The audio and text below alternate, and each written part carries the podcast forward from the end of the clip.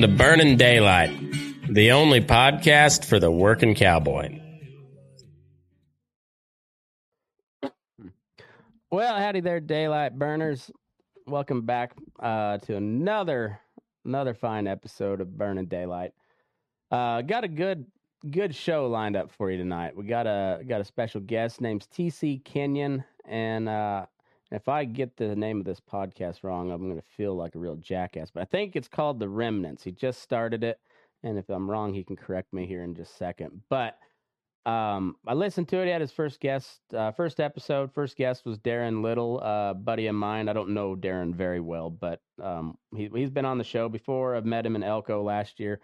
Good guy, and I really, I really enjoyed the the episode. And they talked a talked a lot, um, lot of topics that I've covered on many different episodes here, and it's kind of a, a recurring theme in the cowboy world of uh, of just kind of how the world's changing around us and while the ranching and cowboy business changes over times as well, there's uh there's still some very fundamental parts of it that just don't change regardless of the the operation. And uh and anyways, I I uh, I really enjoyed his his episode and I reached out to him and now uh I, I recommend you guys go listen to it if you if you're uh, I know if you're into that type of thing and I know you are because you're listening to my show and uh so we got him on. Uh, he's uh, he's out of Saratoga, Wyoming right now, or Elk Elk Mountain, uh, somewhere in that area, southern Wyoming.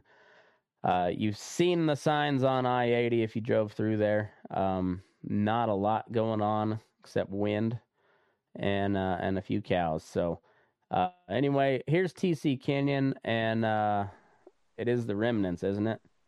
It is the remnants, yes, sir. Boom. So, All right. boom, There we got go. it. I, I am a professional at this. I, I do try. I do try to be good at it. Like I told my buddy the other day, I'm a professional beer drinker, but I'm an amateur podcaster. So, yeah.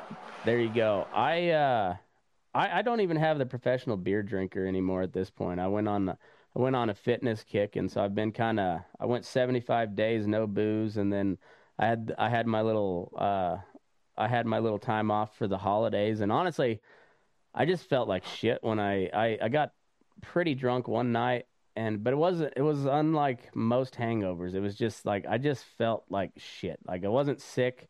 I was functional. I just felt like you know, my body was just like, what the fuck happened?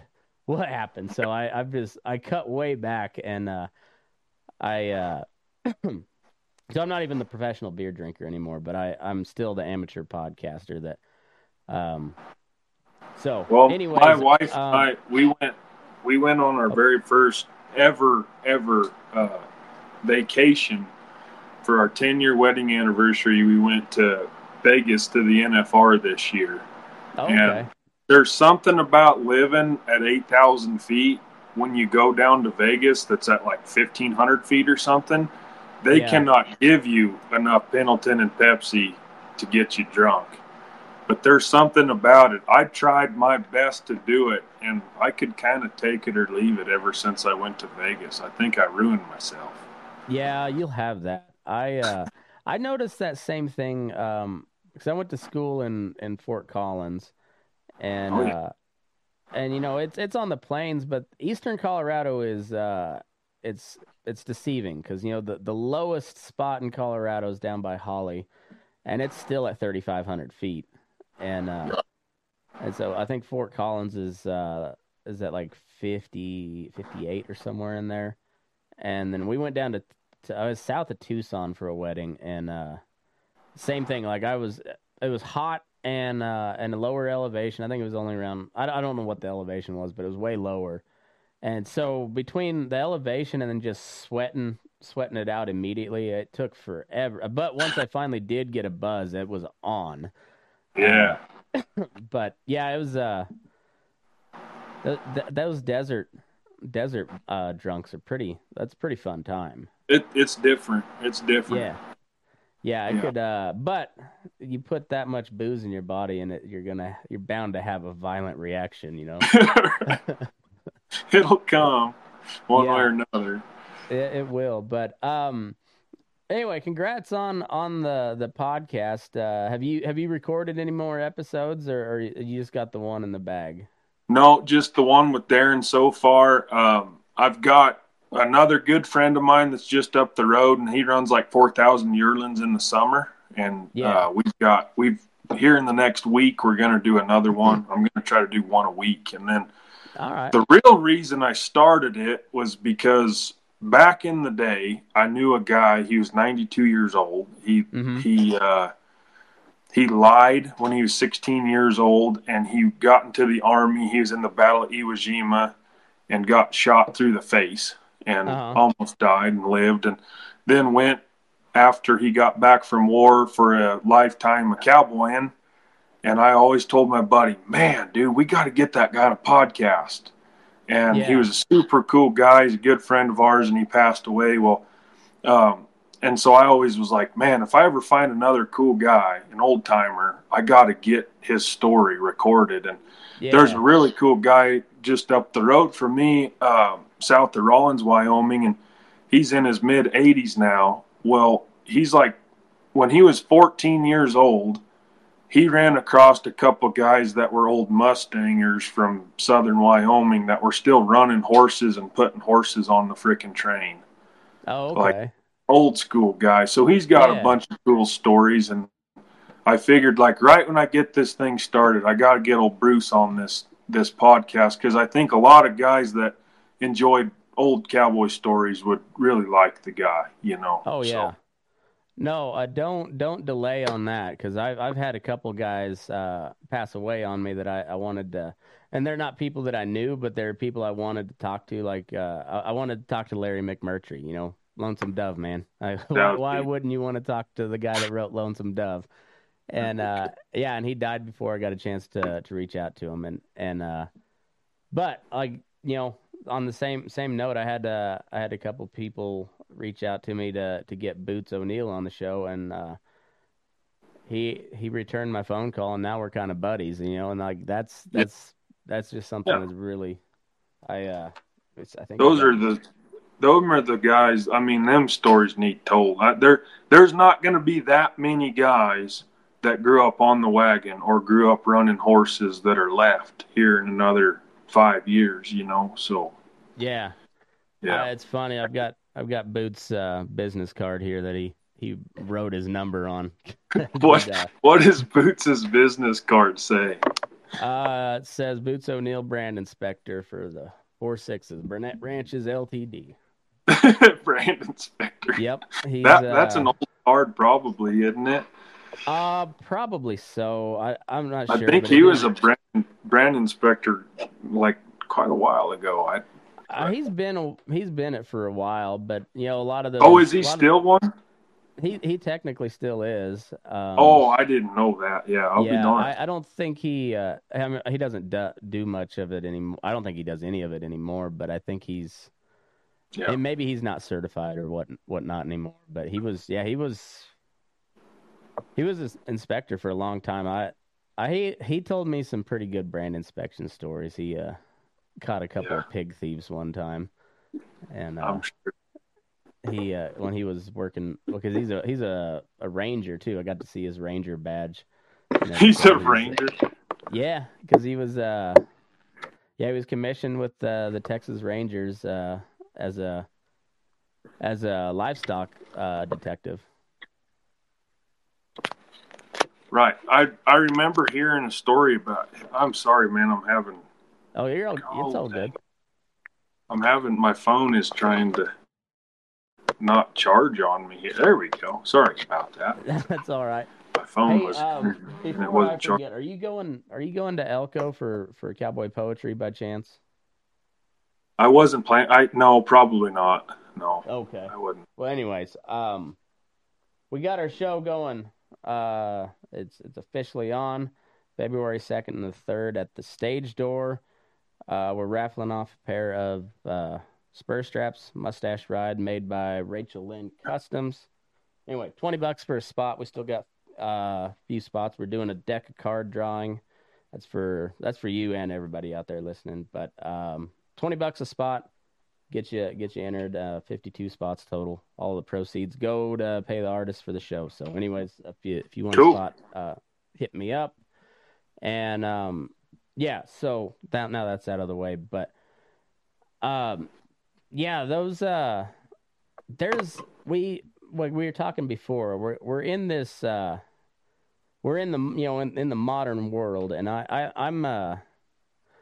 I'm I'm in that weird gap between Generation X and the millennials. I guess I'm technically classified as a millennial, but I'm on the Right. I'm in that like tweener phase where um so like I grew up with the internet, but as as I like in the latter part of growing up, the internet came into play. And and so like the co- like the internet really took off when I was like high school and college.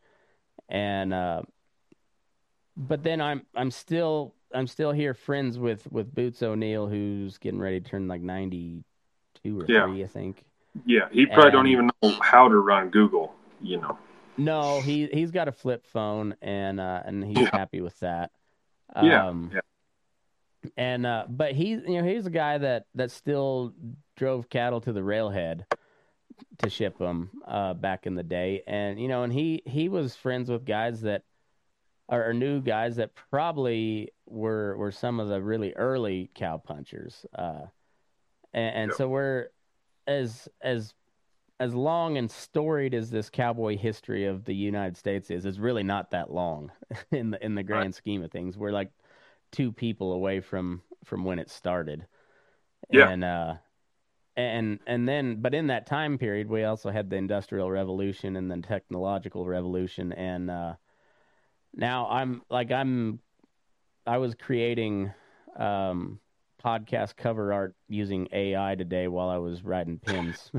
you know, so it was like like in between pins I was like yeah, typing in typing in what I want, wanted the AI to generate for an image. You know, and you're just like yeah. it's it's a weird damn world that I- we live in.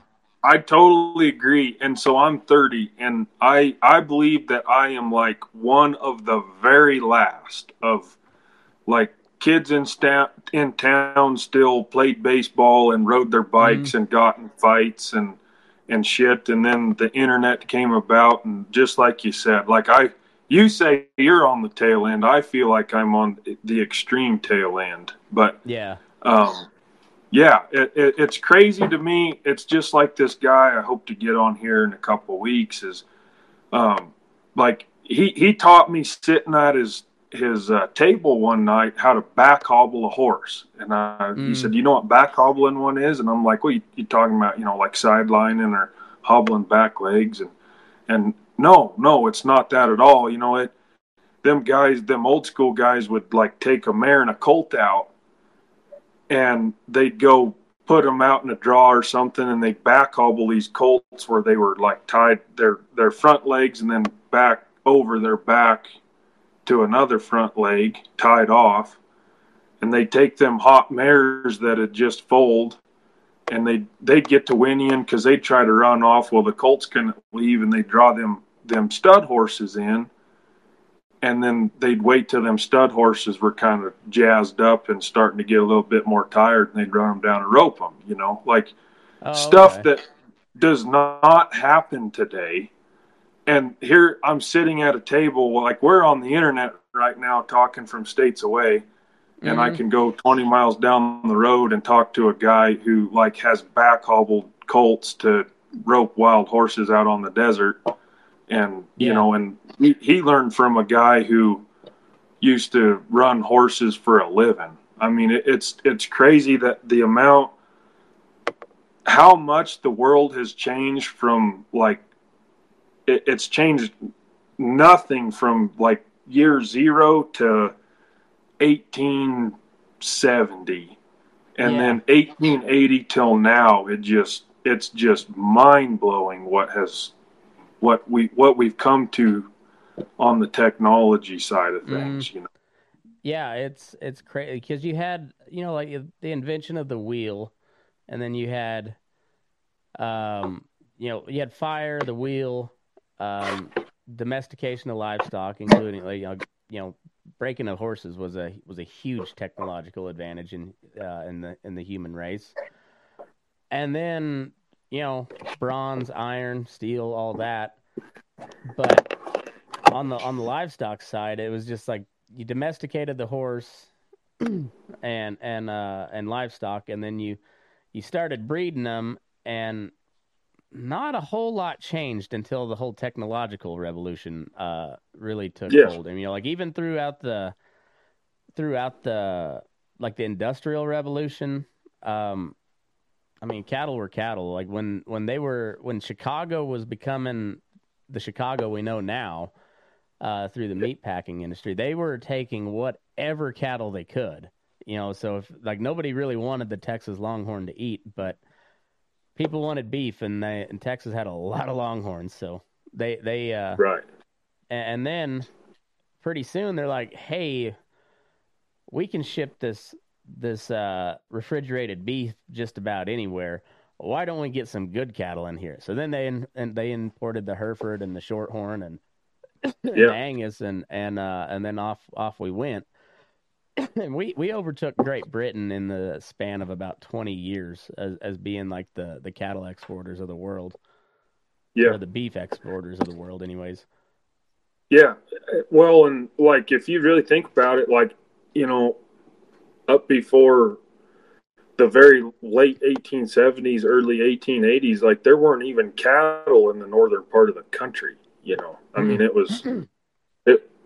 I mean, that's that's not even, you know, 1870 to 1970 plus a little bit more. Here we are. I mean, we're a hundred and some years, but then before before the light bulb and the, the train and the car and everything, I mean, it shit. When the white guys got to here, they were still riding around trying to kill shit with sticks and freaking arrows, you know. Yeah, And it was like that from the beginning of time. I mean, and then before they had horses come over with the Spaniards and whatever, they're doing it on foot. But then something happened right there in probably, you know, what I would consider 1880. It just, it just flipped. And then here we are. We're trying to send rockets to Mars and have Mhm. AI and drive Teslas, and it's freaking nuts. And then there's still guys out there trying to make a living a horseback. So I and here we are. Well, it,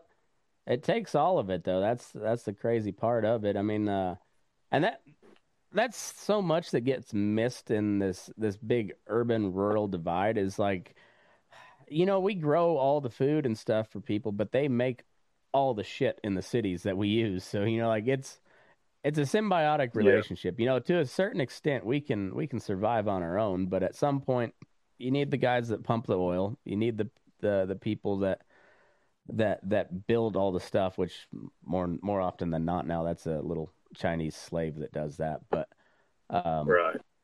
um, Well, yeah, I would like kind of maybe argue that fact a little. Like I, I really think that I mean, there's cattle in in the eastern side of the United States, but really anything west of the the Mississippi River, like that's how we're sustainable is from Yeah. the western half of the United States, oil, cattle, uh, corn, soybeans, agri- uh, whatever kind of agriculture shit. And then there's just like, and I guess everyone cusses California. There's still a lot of ag in California, but then Oh, you have like the California kind of out there. But um, well, no, California as a state is beautiful. Uh, the government Yeah. sucks, but it's it's also the number one ag state. It's not just some agriculture; it's the most agriculture in the in the country comes Right. from California, and the most diverse uh, kind of agriculture. I mean, anything Yeah. from from high desert ranching to coastal ranching to to almonds, peaches, tomatoes, uh, yeah, corn, wheat, watermelon. oil, everything. I mean, they, uh, it's, yeah, it really is like the land of plenty over there. But At one got a bunch time, it was like the cattleman's paradise, literally. Mm. You know, like at one point, it was where you wanted to run a cow. I mean, it was the perfect cow country. It's just that it was so nice that everybody else decided to move in as well. That's how you know? most of the good cow country is. Like you, you get Yeah. like Missoula and Bozeman are, are getting overrun. Uh, you know, Steamboat, Colorado, same way. Um, Southern Colorado, you know, in the in like the Southern Rockies, same way. Uh, you know, like all, all those those picturesque good cow country that yeah, they just get taken over. Um, particularly if they're close to another, you know, kind of urban center, like, which is that's that's the only thing that's kept Montana from getting completely out of hand is like there's nothing there's still not a huge Well- city out there. It's Kaley Cuoco for Priceline. Ready to go to your happy place for a happy price? Well, why didn't you say so? Just download the Priceline app right now and save up to 60% on hotels. So, whether it's Cousin Kevin's Kazoo concert in Kansas City, go Kevin, or Becky's Bachelorette Bash in Bermuda, you never have to miss a trip ever again. So, download the Priceline app today. Your savings are waiting.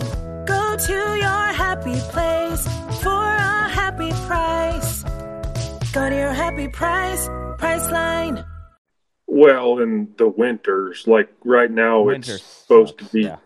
one, one. Right now, it's supposed to be like forty below in some of them freaking places here in the next couple days, and like that's the other part. When I first moved into this country, right here in southern Wyoming, uh, it's actually it would be uh, Chris Williams who now runs the ZN, his his brother. In my opinion, that guy's like the king of cowboys, at least in this country. He he's cool. He's he's cowboy down to the core. And he kind of grew up in this country. And I remember we were at a ranch rodeo one time warming up our horses, and, and I'd heard about this job. And I rode up next to JD and I said, JD, how is that country up there? You grew up there. And he just smiled. He says, Well, I tell everybody it's four months of paradise and eight months of winter, you know. And uh, it's exactly right. You've never you've never seen a better place to live like May, June, July, August, but man, you better like the cold. And I think that's the only reason that this place just ain't freaking overrun with uh, Californians yeah, and Wyoming's Colorado. a tough place to live. It's uh it's uh Yeah. it's as beautiful as can be, but it's uh it's rough. It's rough. I uh you know, I Yeah. I spent a little bit of time up in in Montana and you know, I'm from the eastern plains of Colorado. That's no picnic out there. It's uh yeah, I mean, it you you. I hope you don't like your skin because it's gonna dry out and get sandblasted. Like if you, Yeah. it- little free exfoliation, huh? Exactly, and uh, I tell you what, I wasn't tough enough for northern Montana. That it gets damn cold up there. I mean, I had never been so damn cold in my life, and yeah, Where were you at Montana? Big Sandy. Oh yeah, I know right the Hi-Line. Yeah, it gets cold. Yeah, It yeah. gets, it gets a little chilly up there, a little bit chilly. Yeah. I uh, yeah, I've I've never been so damn cold in my life, and I I'd seen some cold up into that point, but nothing like that. And the, you get the you get the wind whipping down off the hills, and ugh, yeah, it just it was miserable. But Yeah. um, yeah, but it's good cow country. I mean, it's uh, It is. it- It's very good. beautiful. Yeah. But it's uh, I don't know that most of the West is kind of like that. It's like, like honest to God, most of the West is pretty goddamn pretty, but it's also pretty unforgiving. You know, like Yeah, uh, it's brutal, and I, I think them like at one point, I mean, you can just run a cow anywhere, and now because of just people spreading their wings and moving around, and everybody wants their little ten or fifteen or forty acre parcel, then I think them cows kind of just keep getting pushed up into the parts that aren't that much fun to live in, but. There's a lot of parts of the world you can't do anything but run a cow, but they're really good at running cows, you know. So. yeah, yeah. I think we'll see. Um, but as uh, like you and you and Daron were talking about, and like I said, I've t- I've said many a time on on here, like it's it's been the same story with with the cowboy world since the very beginning. Like the you know, first it was barbed wire that that was, uh, and then it was Oh, it was the, uh, you know, and it always gets pictured as the, you know as the was the damn sodbusters, but more often than not, it was the cowboy that wanted to stake out his own claim and start his own herd, and uh, and you know he'd he'd uh, he'd gather some mavericks and, and slap his brand on them and and start a herd, and then the the big cow bosses didn't like that. Most of them who were Scots and English, and and they were. Uh, and they didn't even own it. It was they, they sat on they were president of the board or whatever, but it was publicly traded. Right. Uh, yep. And uh, I I heard you heard you mention how how thing got how things got so corporate, and I and I agree things have got super corporate. But the more research I do into this whole business, it's it's just one and the same. Like the the the mom and pop rancher's always been been the you know the the vast mi- minority in this. Like all the all the big ranches have always been corporate owned. Like the there's Yeah. been very few like family owned you know big outfits. They're they're most of them were were acquired through foreign capital for the most part, Scottish and, and Englishmen. Right. Yeah, there's a lot of English money coming in, which, like, honestly, a publicly traded cow outfit, that just sounds asinine to me, you know. But It's crazy. I, I Um, there's a lot of that, especially in like the 1880s and 90s Mhm. and going forward and stuff. And like we're right here from Wyoming, where, uh, you know, like Tom Horn, that's just a household name. Everyone knows who that guy was. But that was a very interesting deal. And I've actually I was at a branding one time, and uh, for those of you who might not know a Tom Horn, basically all the big outfits got tired of what they would call the squatters and everything, and they hired a guy to look out kind of for their interest and make sure their cattle weren't get sto- weren't getting stolen, and and then that's kind of where it can get a little muddy. And um, I was at a branding one time where uh, I thought we were going to have a fight at the dinner table over whether Tom Horn was a no good son of a bitch or if he was a quote goddamn hero and uh, it, it's kind of funny, you know. But it, that whole deal kind of stemmed from the same deal: the corporate versus the little guys, and uh, whether whoever was right or wrong or what really happened on that deal, no one will really ever truly know, and I don't really have an opinion on. But it's uh, it, it's been something from the beginning of the the structured cattle industry after the Spaniards and everything, at least, you know. So Yeah. probably even Well- during the Span. I think a lot of it had to do with the government ownership of the land, honestly. It- Absolutely. if you outside of a, ha- a handful of uh, range wars in Texas, most of that shit was settled, and Yeah. because it because it was privately owned. There's very little public ground in Texas, and uh, and the open range Yeah. deal is like those big outfits did run roughshod, and they about grazed Wyoming to the ground at one point. You know, there there wasn't a whole lot Yeah. of grass in Wyoming because of it, and uh, and it, and it was. Uh, it was a boom cycle too. You know, uh, it always happens on on those on those boom economic cycles when people get to speculating, and then uh, the when the bottom drops out of it, rather than cutting their losses and get out, they get bigger to make up for the losses, and so then they they just they overgraze even more, and then yeah, it just they they're, you're you're putting a band aid on a on a you know a Yeah. gaping chest wound, and it just doesn't That's work. been the end of a lot of big freaking outfits before. And a lot of family outfits too. Is like we're losing our ass running 250 cows. We just got to figure out how to run 500. You know. Yeah,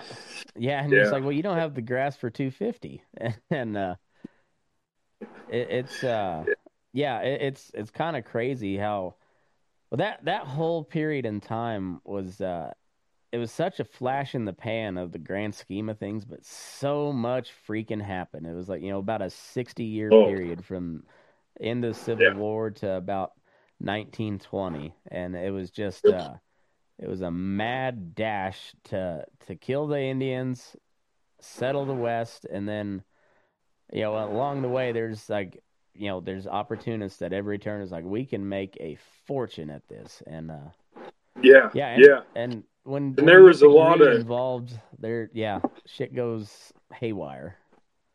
I think a lot of the the West too was it, it takes a certain kind of person to even want to really Mm-hmm. probably settle that, and a lot of those people might not be the most law abiding citizens at all, you know. And it's probably That real similar to like like the average cow camp, you know.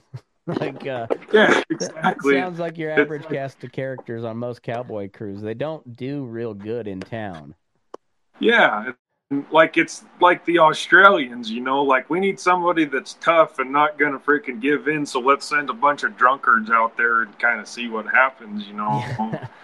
it's uh, yeah. I once you start mixing money and then those types of people who really Mhm. don't bow down to anyone, let alone the government, it it has the potential of being a freaking big old barrel of TNT, you know. So. Yeah. I don't know. Have, have you ever? This, is pretty off subject, but like we got some kind of cool history around here. Have you ever heard of a guy named Big Nose George?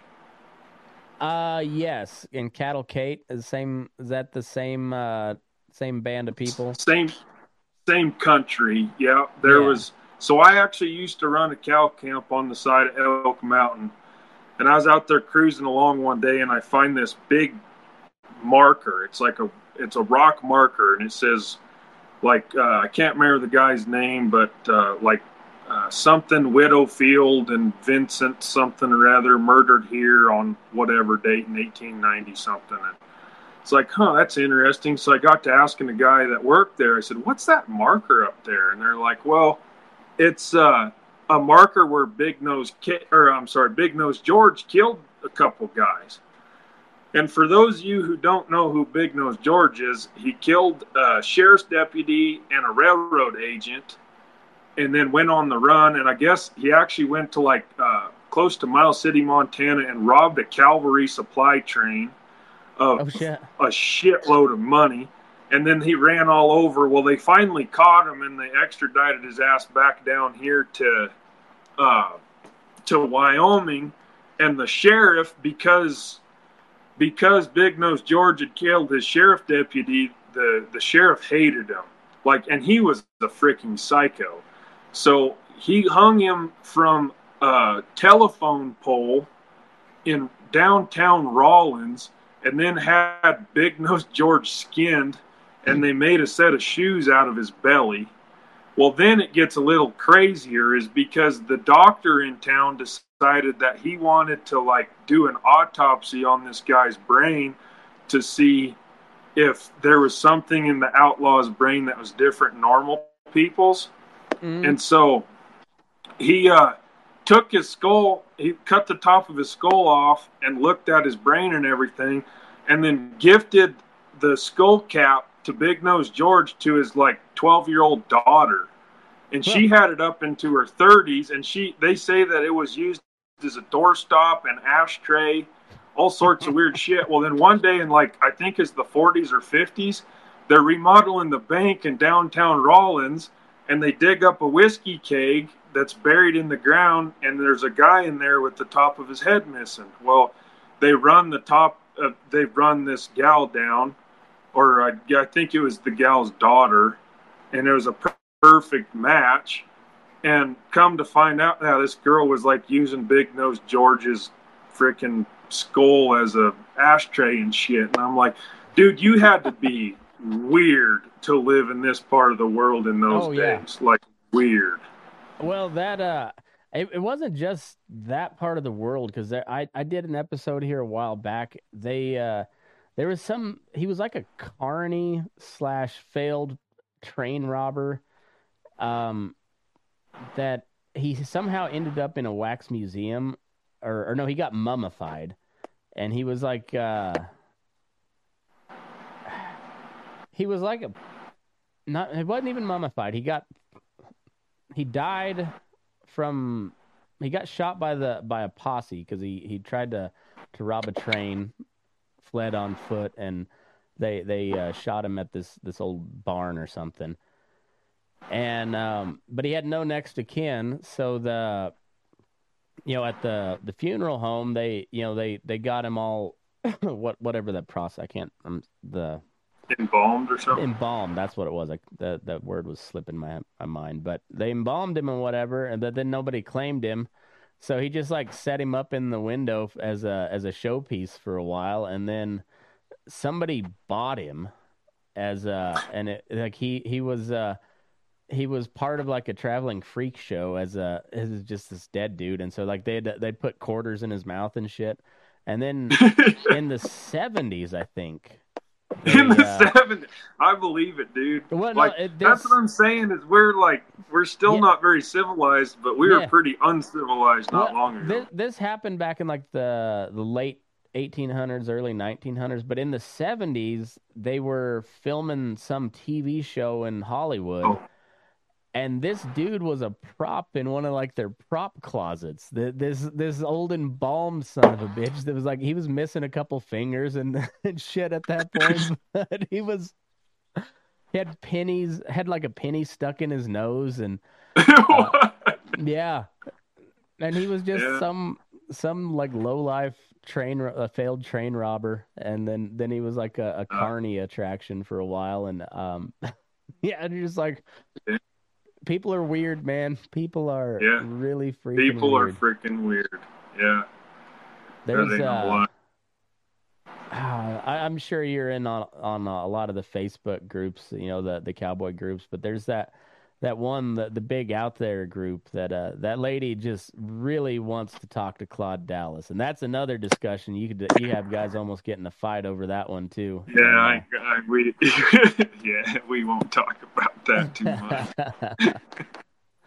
but uh yeah it's uh it- it's it's funny some of those uh some of those old, like I, I I just reposted an old episode uh where they they try to they try to use camels to for the army to to cross the the the like the southern part of the the western US through Arizona and New Mexico and they had a whole bunch of camels for a while and then Really? um, yeah, it was. It didn't last very long. Um, like the guy that that started the program was Jefferson Davis when he was Secretary of War before the Civil War, and then of course once once the Civil War kicked off, the the Camel Corps kind of went by the wayside. So there was just a bunch of camels roaming around Texas and Arizona and uh, over like just free ranging? yeah, yeah. No shit. I didn't hear. I didn't hear that deal. Oh, I'll I'll send you the link. I, I just posted the uh reposted that that episode the other day, but it's uh it was it was fascinating. They uh they found this one they had this one camel that like pawed a woman to death. He was they called him the red ghost. And when they finally caught him he had uh had some dude tied on to, uh, to him with a bunch of rawhide thongs. And uh like I don't know if he was like he tied that there was one of the theories was that he tied himself up there like he was in the middle of the desert and he was riding this camel and he's like I can't make it. I'm to pass out. I'll just let this camel go find some water. And so he tied himself to the top. Or somebody tied him up there cuz he uh I don't know maybe maybe he got caught you know dealing from the bottom of the deck or something I don't know but uh got yeah, caught with some wife or something, huh? what the yeah. hell? But uh, well, anyway, this this dude just rotted up there on top of this camel and drove him crazy, and he ended up pawing some woman to death. And uh, yeah, it was a a wild story. The Was the dude tied to the camel when when he pawed the gal to death?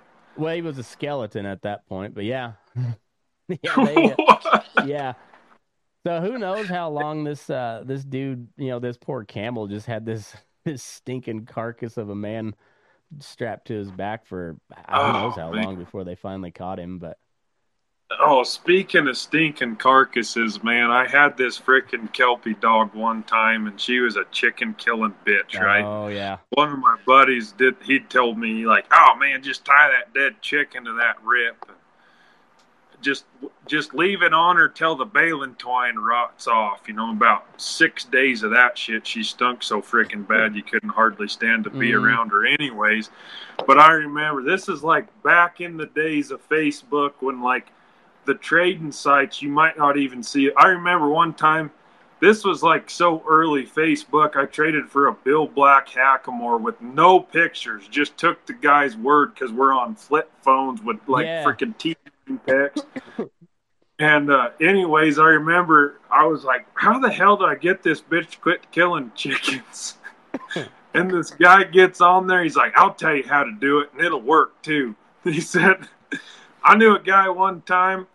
chicken killing son of a bitch dog he had, but he liked him, so he didn't want to have to shoot him. But his wife was like, dude, this is the freaking end, right? Mm. So this old timer said, You put that son of a bitch in a 55 gallon drum with a dead chicken that he killed, and you put the frickin' like a metal drum, and you put, they got that ring with the bolt, you know? Mm. Said you tighten that thing down, and you go to the tallest hill you can find and push that son of a bitch off of the freaking hill.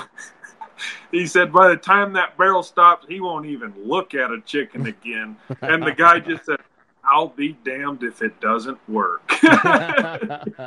That's funny.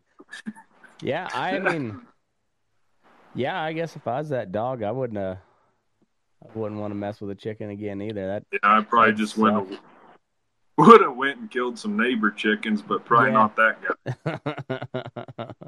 yeah, it's. uh I don't, I don't think a chicken killing dog ever gets truly over killing chickens. They'll just find somebody Yeah, else's don't chickens. That guy claimed that one was, but I don't know about all that. Uh, you know, Yeah. this Facebook, Facebook from back when they bucked, so it's probably all fake anyway. Yeah, Facebook's just awful gay nowadays. Like for sure. it's uh nobody has a sense of humor. You can't like you can't even go in and start a good argument to sit back and watch watch the sparks fly anymore. Like people just like they're not even funny about their arguments anymore. It just it goes immediately to name calling and not even good name calling. You know, it's just like Oh, ah I don't know. I just I remember I I used to like it when people enjoyed laughing. You know, I I enjoyed that Yeah. that part of life. You know, when people would laugh and it was fun. Yeah, I don't know when that that shit went away, but it it's Yeah. not the same. I don't know. I it hadn't went away for me. I just I wish other people would realize that it's it is okay to to laugh and joke and you know like For sure. it's well, it's uh, damn sure gone on the Facebook. It seems like, but no, it's it's all you know, humor's outlawed. Anything fun is outlawed. But that's it's all right. Uh like I know when I I shared that picture of my or the cover photo or whatever on my podcast when Daron got on that deal and like a couple guys shared it and literally within 10 minutes it got to where you couldn't share that that link anymore or the podcast or the Mhm. post that I'd shared and the only thing I can figure it's because it's a frickin' picture with two horses in the box of the pickup, and I think that sucker got flagged for animal cruelty or something. oh, most likely. Yeah. It's I'm like, come on, dude, really? Yeah, it, it's things got really gay on social media like right around 2020. It, like it, it was Yeah. it was getting bad before the 2020 election, but 2020 election was where it like it really I uh I've I've been at the same level of followers on my Facebook page for th- 3 years now. Like I haven't gained anything at all. And uh yeah, it's just dumb. But uh, Honestly, I'd have, I'd have got rid of that shit a long time ago if it wasn't for Facebook Marketplace. But I'm a whore for that shit. Uh, that was Like, before I started the podcast. That was the only reason I had Facebook was for all the trading groups and, and the marketplace. Yeah. Like that was that was the only reason. I, I did nothing else but but look at horses and tack on there. Yeah, and, me and, too. and now now I still do that some, but goddamn everybody everybody knows what they have now, and everybody's too goddamn proud of it too. well, there is that. Yeah, that ain't no shit. That's uh it used to be people were a little more ignorant ignorant about what they had, but not so much anymore. Yeah. It's uh it's harder Yes. to find a good deal, but I uh I don't know, you find you find certain people that uh that you like and you just you treat them good, they treat you good and and uh I Yeah. got I like Matt Wilson. He he just makes cool shit and uh He does make cool shit. I've had a couple of his bits and some pretty. I had like a surfer bit he made and shit, and I had the badass pair of loopback conchos one time that looked like a like a freaking compass that Jack Sparrow would carry or something. Yeah. You know, he just kind of makes some off the wall cool stuff. I dig Yeah. it. It's Like kind of bunkhousey. yeah. Yeah. you don't you don't find like if you have any of Matt Wilson stuff, you know, like you have the one of that. he doesn't Yeah. he doesn't have any other like that. It's just it's a one of a kind deal and I I like that about his stuff. Um Yeah. And he's just a cool guy. But yeah, there's Yeah, I've never met him, but I heard he was pretty cool. You know. So, yeah, he's he's a good he's a good buddy of mine. I uh he's he's playing Elko again this year with him and him and his wife Rachel. So Cool. that that's uh yeah, they're they're a super interesting couple. Like they're they're they're cowboys it gets, but they are also artsy as shit. Like they just they they are artists. Like their brain works a little different. Like I'm I'm somewhat on that artsy side a little bit, but like not nothing like them. They are yeah. like their their brain works different than I do. I mine does, and it's I it's cool. I like I like watching them operate. They can they can play some music now. yeah, that's cool. Yeah. Yeah, Uh, it one time from him. It, was like uh, it had freaking sea turtles and surfers on it. I'm like, who the hell would think of putting surfers on a bridle bit? But it's different and it's cool, you know.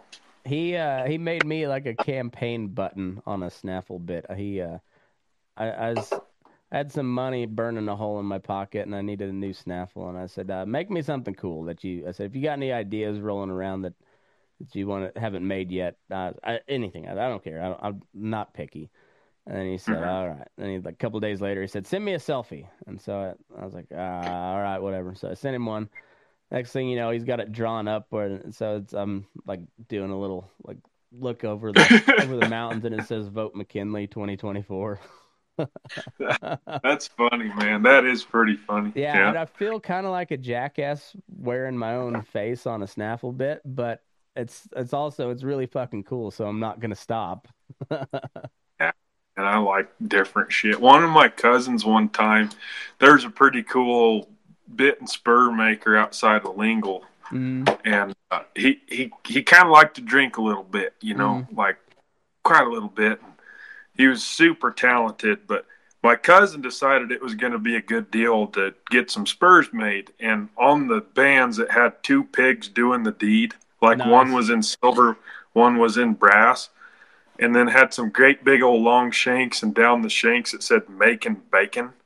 But but but my this guy and he's a good bit and spur maker but like after maybe 10 30 mm, maybe you don't want him freaking carving on your shit you know? Yeah, and he inlaid making bacon and on one side it was pretty good and on the other side he accidentally put like two lowercase letters and the apostrophe was all screwed up and shit you know? And i'm like a for effort but c for execution it's still cool as shit you know Yeah. but i'm like yeah making bacon like where the hell do you come up with that shit man That's funny. Yeah, it's uh so yeah, some of those I like I like looking at all of it, you know, the like the real traditional uh you know, like the Ernie Marshes or the stuff like Tracy Morrison's putting out nowadays where it's just I mean, it's incredible what Yeah. they're doing. Scott Hall same way. Scott Hall is fucking amazing that that stuff that he he does. Um Mhm. I just can't afford that shit. So I, I go Yeah, I I go- haven't ever held a Scott Hall, but I had a Morrison bit, and I, I actually traded a Morrison bit on three quarters of a Ford pickup a while back. So that tells you they're that's cowboy shit.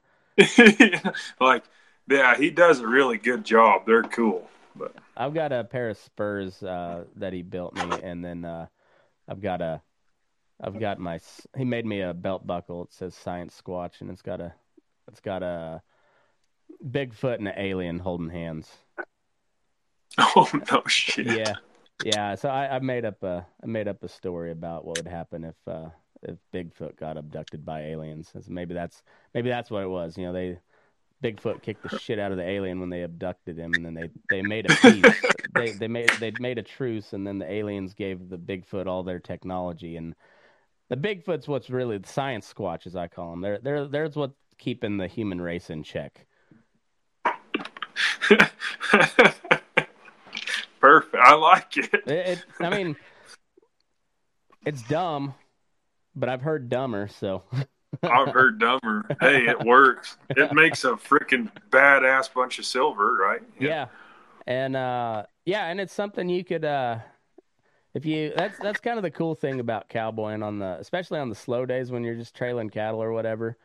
And you can just let your mind wander. You can make up some weird shit when when when you just let your mind wander. You know. dude there there's a lot of there's a lot of good things, and I've I, some of my greatest ideas went came from just trotting around through the desert, hmm bored shit, looking for remnants, like just cruising down a freaking cow trail and letting your mind go. Yeah, you never know where that thing might end up. Yeah. know? Yeah, it's uh Yeah. I know exactly what you mean. It's just uh well especially like even you know I'm I'm a feedlot cowboy mostly. I've done some outside work, but uh, like most of my my cowboy career has been been inside and but it's the same thing, you know, like uh say you're you know, it's shipping day or whatever or or you're doing check weights, you know. You know you've got like a good 2 3 hours just at a trot, just back and forth and and you just get in a rhythm. You don't like you're not even paying attention to cattle anymore because it's just it's just a routine at that point. You know, like Right. it- it's second nature. So like you're especially if you got good horses and you got you know they're you know you you always you always pick the horse for the job. And you, you get if you're on the the right horse like you you guys are moving at the same time. Like you're not you're not even giving uh, instructions to your horses. You're you're just you're moving in in sync. And and yeah Well, that's if- when that's when your you're- mind can just go. You gotta say if you're me, I you're probably jerking and spurring and beating on one a little bit, but well there's time. and you have to. You know you don't you don't want them to get a big head on them Yeah.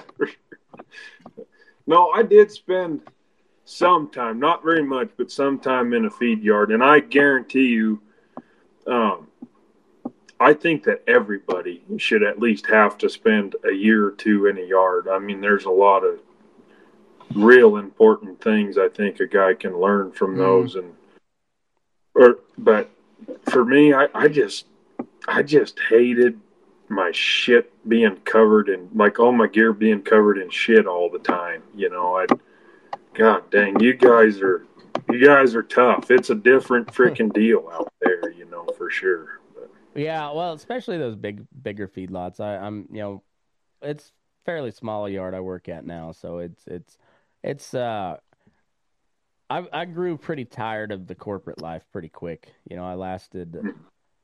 Uh, I was a year and a half with JBS, and then I was about just shy of six years with Cactus, and um and Cactus was it was still corporate, but it was way better than than JBS.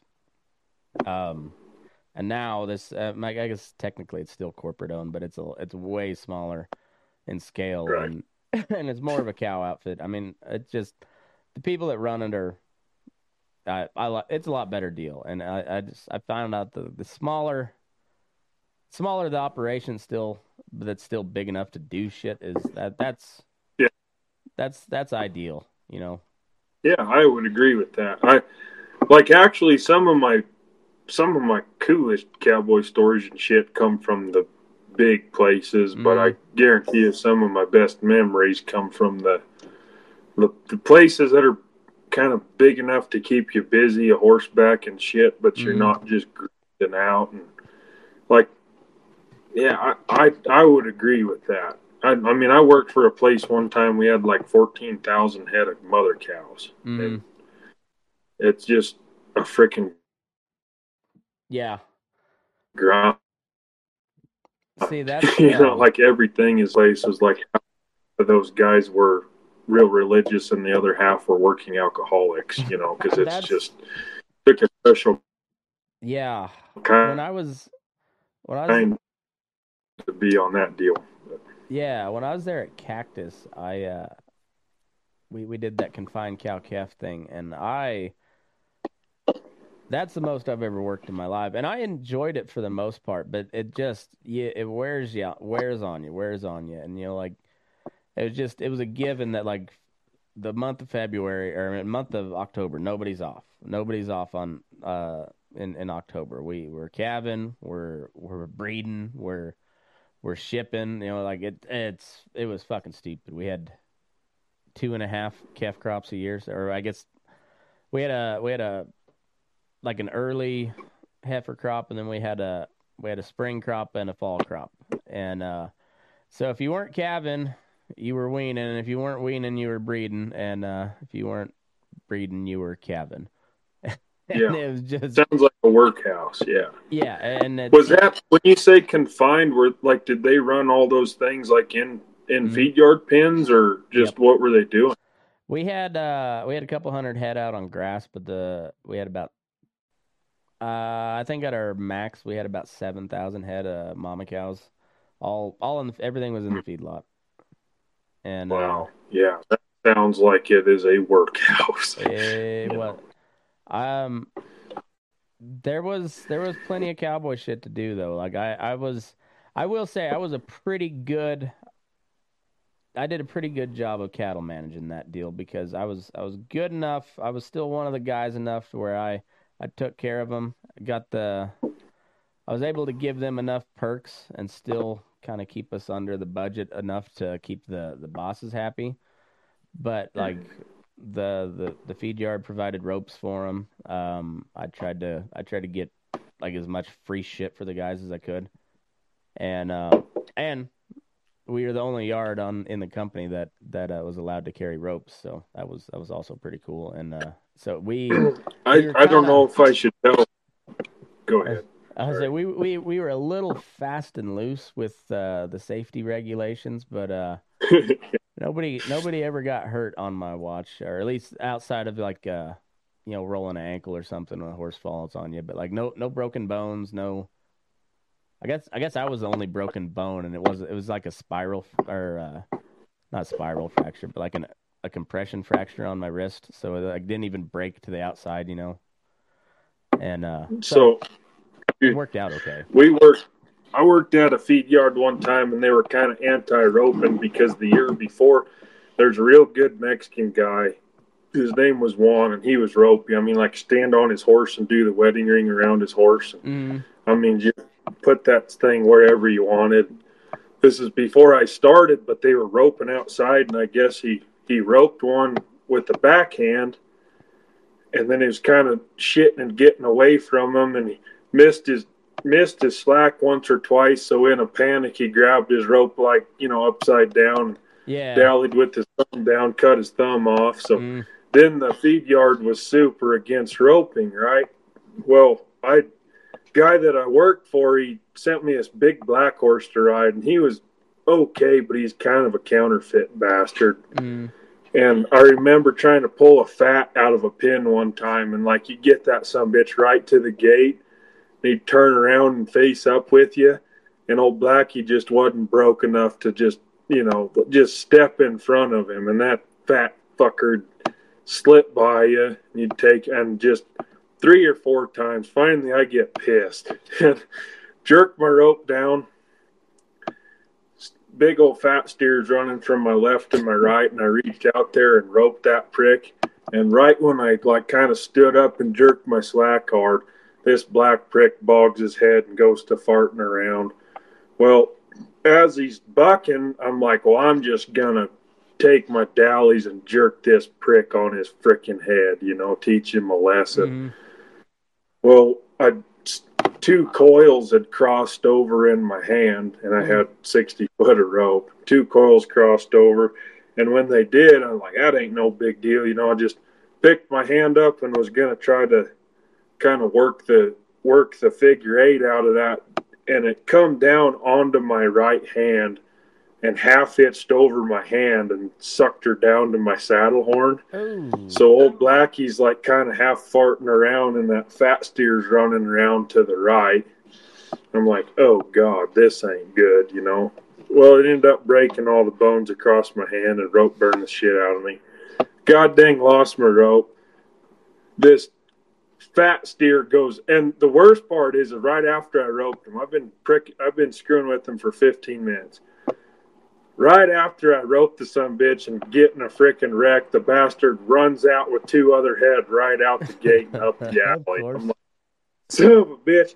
So I got it, and he has two others with him. So I got to go up the alley and set a cross gate so I can get my rope back. And this big black son bitch is snorting around and everything. And finally get him.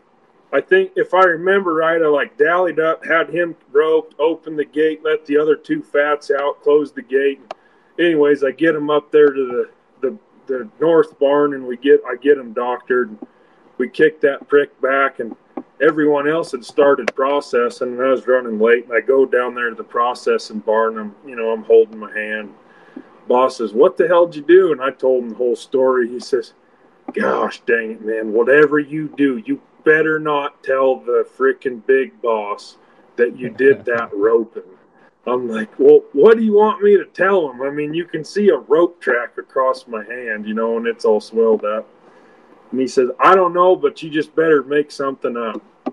So I go in there and I tell him the whole deal. I said, I, I broke my hand. I need to, I need, I was going to clock out. I'll go to the doctor.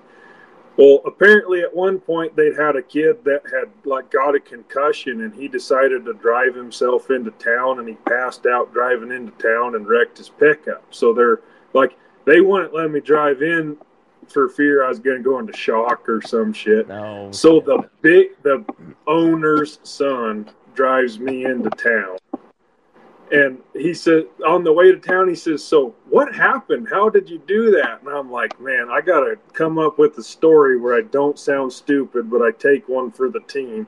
Because, I mean, they're, they're to the point they're probably going to take ropes away from guys.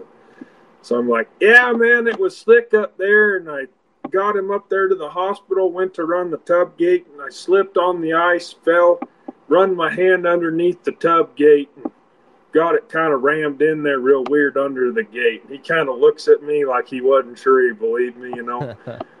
so I go up there. Of course, it's my right hand that's broken. So he's filling out my paperwork and everything, and I feel like a freaking dumbass. I'm like, oh, I can't believe this just happened. And he puts in there, you know, injury, got hand caught under gate, slipping on ice, blah blah blah. So I go in there, and the doctor says, Well, he, he, asked me what happens. And I said, I'll be honest with you, man. Here's what really happened. But I told this guy, and I told him the whole story. And he says, Well, I hate to do this to you, but because on the paperwork it says that you caught your hand under a metal gate, we got to give you a tetanus shot. so I bent over the doctor's chair there, the table or whatever, and that guy gave me a freaking tetanus shot in the ass. and I had to drive back and went back to processing with my hand in a deal or whatever. When I got back, I told them guys, I said, "You sons of bitches owe me because I just got a shot in my ass with a needle about that freaking long." They do use like an overkill needle on that. I mean, you know, as what's as, that? On those shot in the ass, that they really it's overkill on that needle. I mean, it, it's dude they kind of hit me up like high on the butt, like almost towards your hip. Uh, Man, it felt like it hit bone. Man, that son of a gun hurt. Oh, she hit me right in the middle of my ass cheek. I mean, like right in the fat part of it, and I swear it went right to the center of it. I mean, I. I felt that thing all the way in, and I like needles really don't bother me too much, but that one fucking hurt. It was, and you know, it's not very. Uh, it was probably what like 20 gauge or something like that. It was not. Yeah. You know, it's not, not very big, but it's long enough. Yeah. yeah. Uh, I don't know. It seemed like overkill on the length, though. It was. Uh, I was. Uh, yeah, it hurt. Well, going back to that shit on the feed yards and like trying to not let guys pack ropes and shit. I don't know if I should really tell this because it's my uncle's story, but he ain't ever gonna get on a damn podcast, so he won't give a shit. But yeah, he was running a, a big feed yard down. I think he said Ulysses, Kansas, or I think is Ulysses, Kansas, okay. and and so they took a they I don't know something happened, someone got hurt, and they decided one time, well, by God, we're not going to let any of our guys pack ropes anymore. And the whole cowboy crew, they're like, we're quitting, man. If they won't let us pack ropes, we're out. And I guess old Dave said, just you, you boys just wait. I got a plan. And so they made him pack them stupid radios, or at least the, the big boss. He said, I got a plan. You guys just wait. And so they made a deal that if you needed a rope, a man in a pickup would drive up the feed alley and deliver you a rope. And you could use it, and you're supposed to give the rope back to oh, them. And they're like, What the shit? This is the dumbest shit I've ever heard. So he says, "You guys just wait," you know. And so, first day, they like, "Hey, we need somebody to bring a rope over here to such and such pin because this chain's broke on this gate. We need something to tie this gate shut with." so a guy he'd run down there, you know, and they'd tie a gate shut, and then hey, uh, we need you to run down to such and such pen. We got a fat steer up here It's upside down. We need a rope so we can jerk him up right and get the son bitch stood up. Yeah. So they'd go up there. Of course, you know, there ain't no fat steer there. They're freaking lying about it. But so, well, what the, uh, that son of a bitch got up. I don't know what to tell you. So for like three days, they're just making up scenarios where, like, hey, we need this rope up here. Oh yeah. Finally, the third, the third day, the owner says, I don't know if you guys are fucking with us or what, but this guy that's supposed to be the rope deliverer, all he's doing is delivering ropes around. So you guys just please be safe and go ahead and pack your ropes again. That's funny. I don't know when uh it was kind of the same thing when I got a the boss to, to let us rope cattle in in the feedlot there uh and mostly because they're baby calves. I mean, you're not going to stick them damn things through a chute. And uh but I, every time there was some sort of scenario, I'd be like, boy, uh, be really handy to have a rope right now.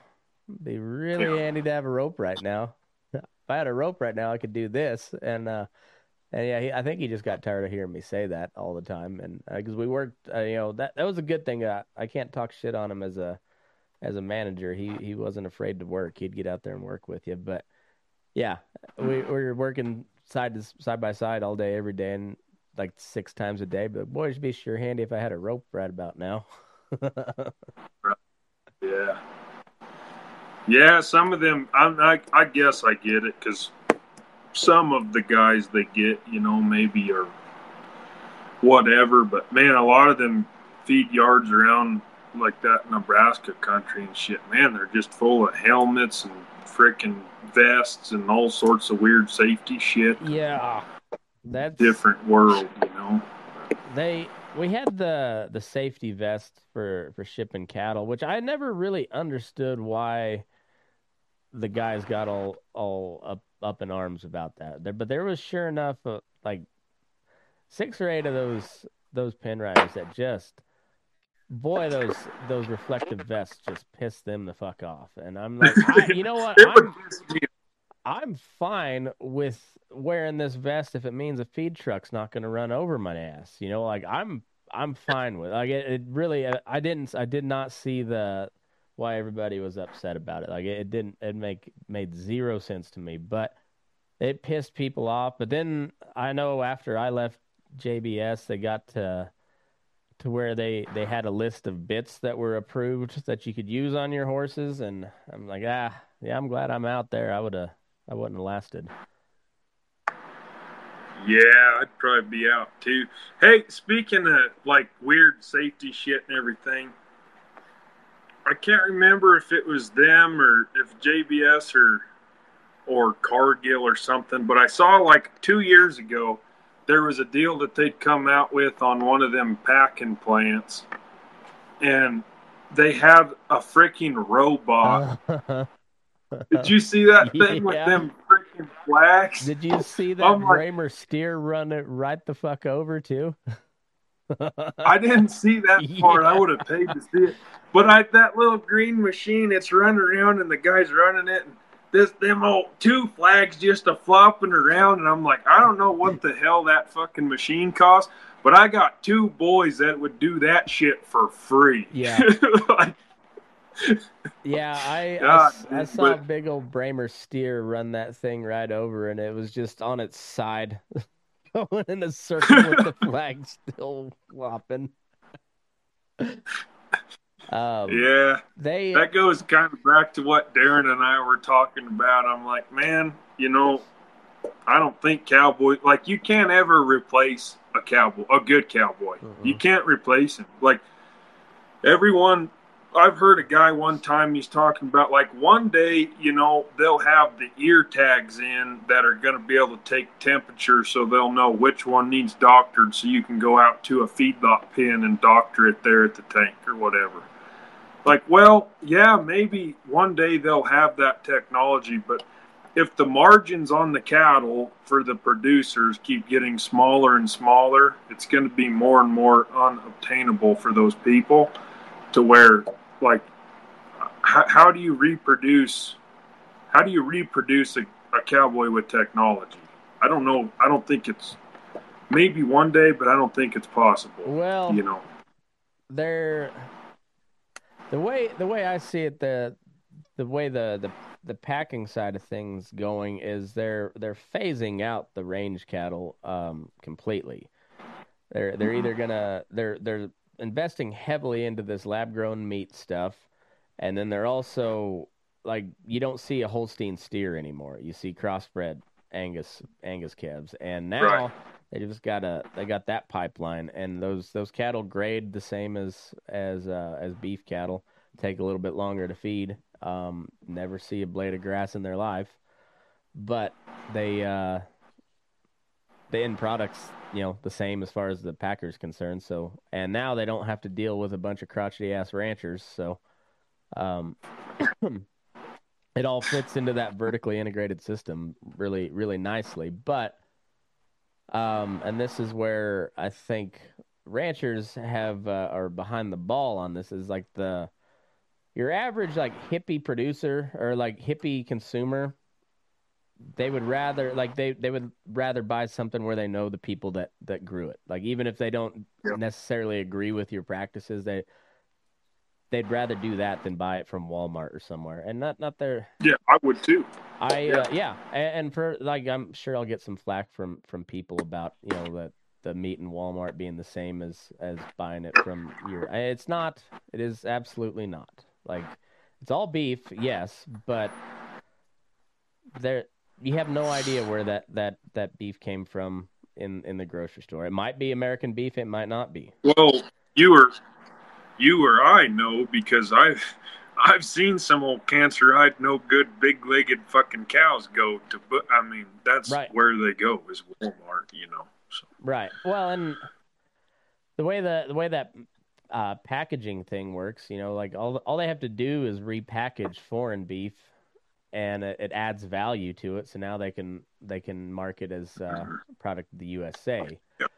And so, who knows? But if you buy it from the guy that that uh, raised it, take it to a local processor. You know, you, you know what you have. It's a it's a whole it's a whole different game. It Yeah. might be the same grade of meat, maybe maybe be past the same inspection, but you know, when you open a package of hamburger, you get meat from one animal in that in that package of hamburger. Where right. your average Yeah. package from the grocery store is going to have about five to six hundred different animals that, that make up that one package. You know, like not even saying that's a bad thing. I'm just saying that that's the reality of it. There's just there it's it's uh, volume when you when you come to those big packers, and you got to have it if you're gonna if people are gonna eat that much beef, you have to have it. But there's Yeah, I would.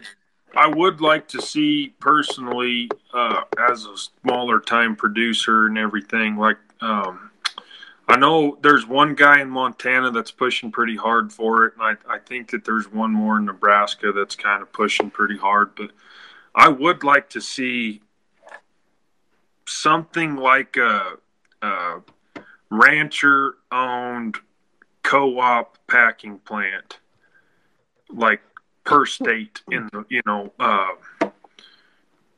it when when you have that much of a- monopoly on who's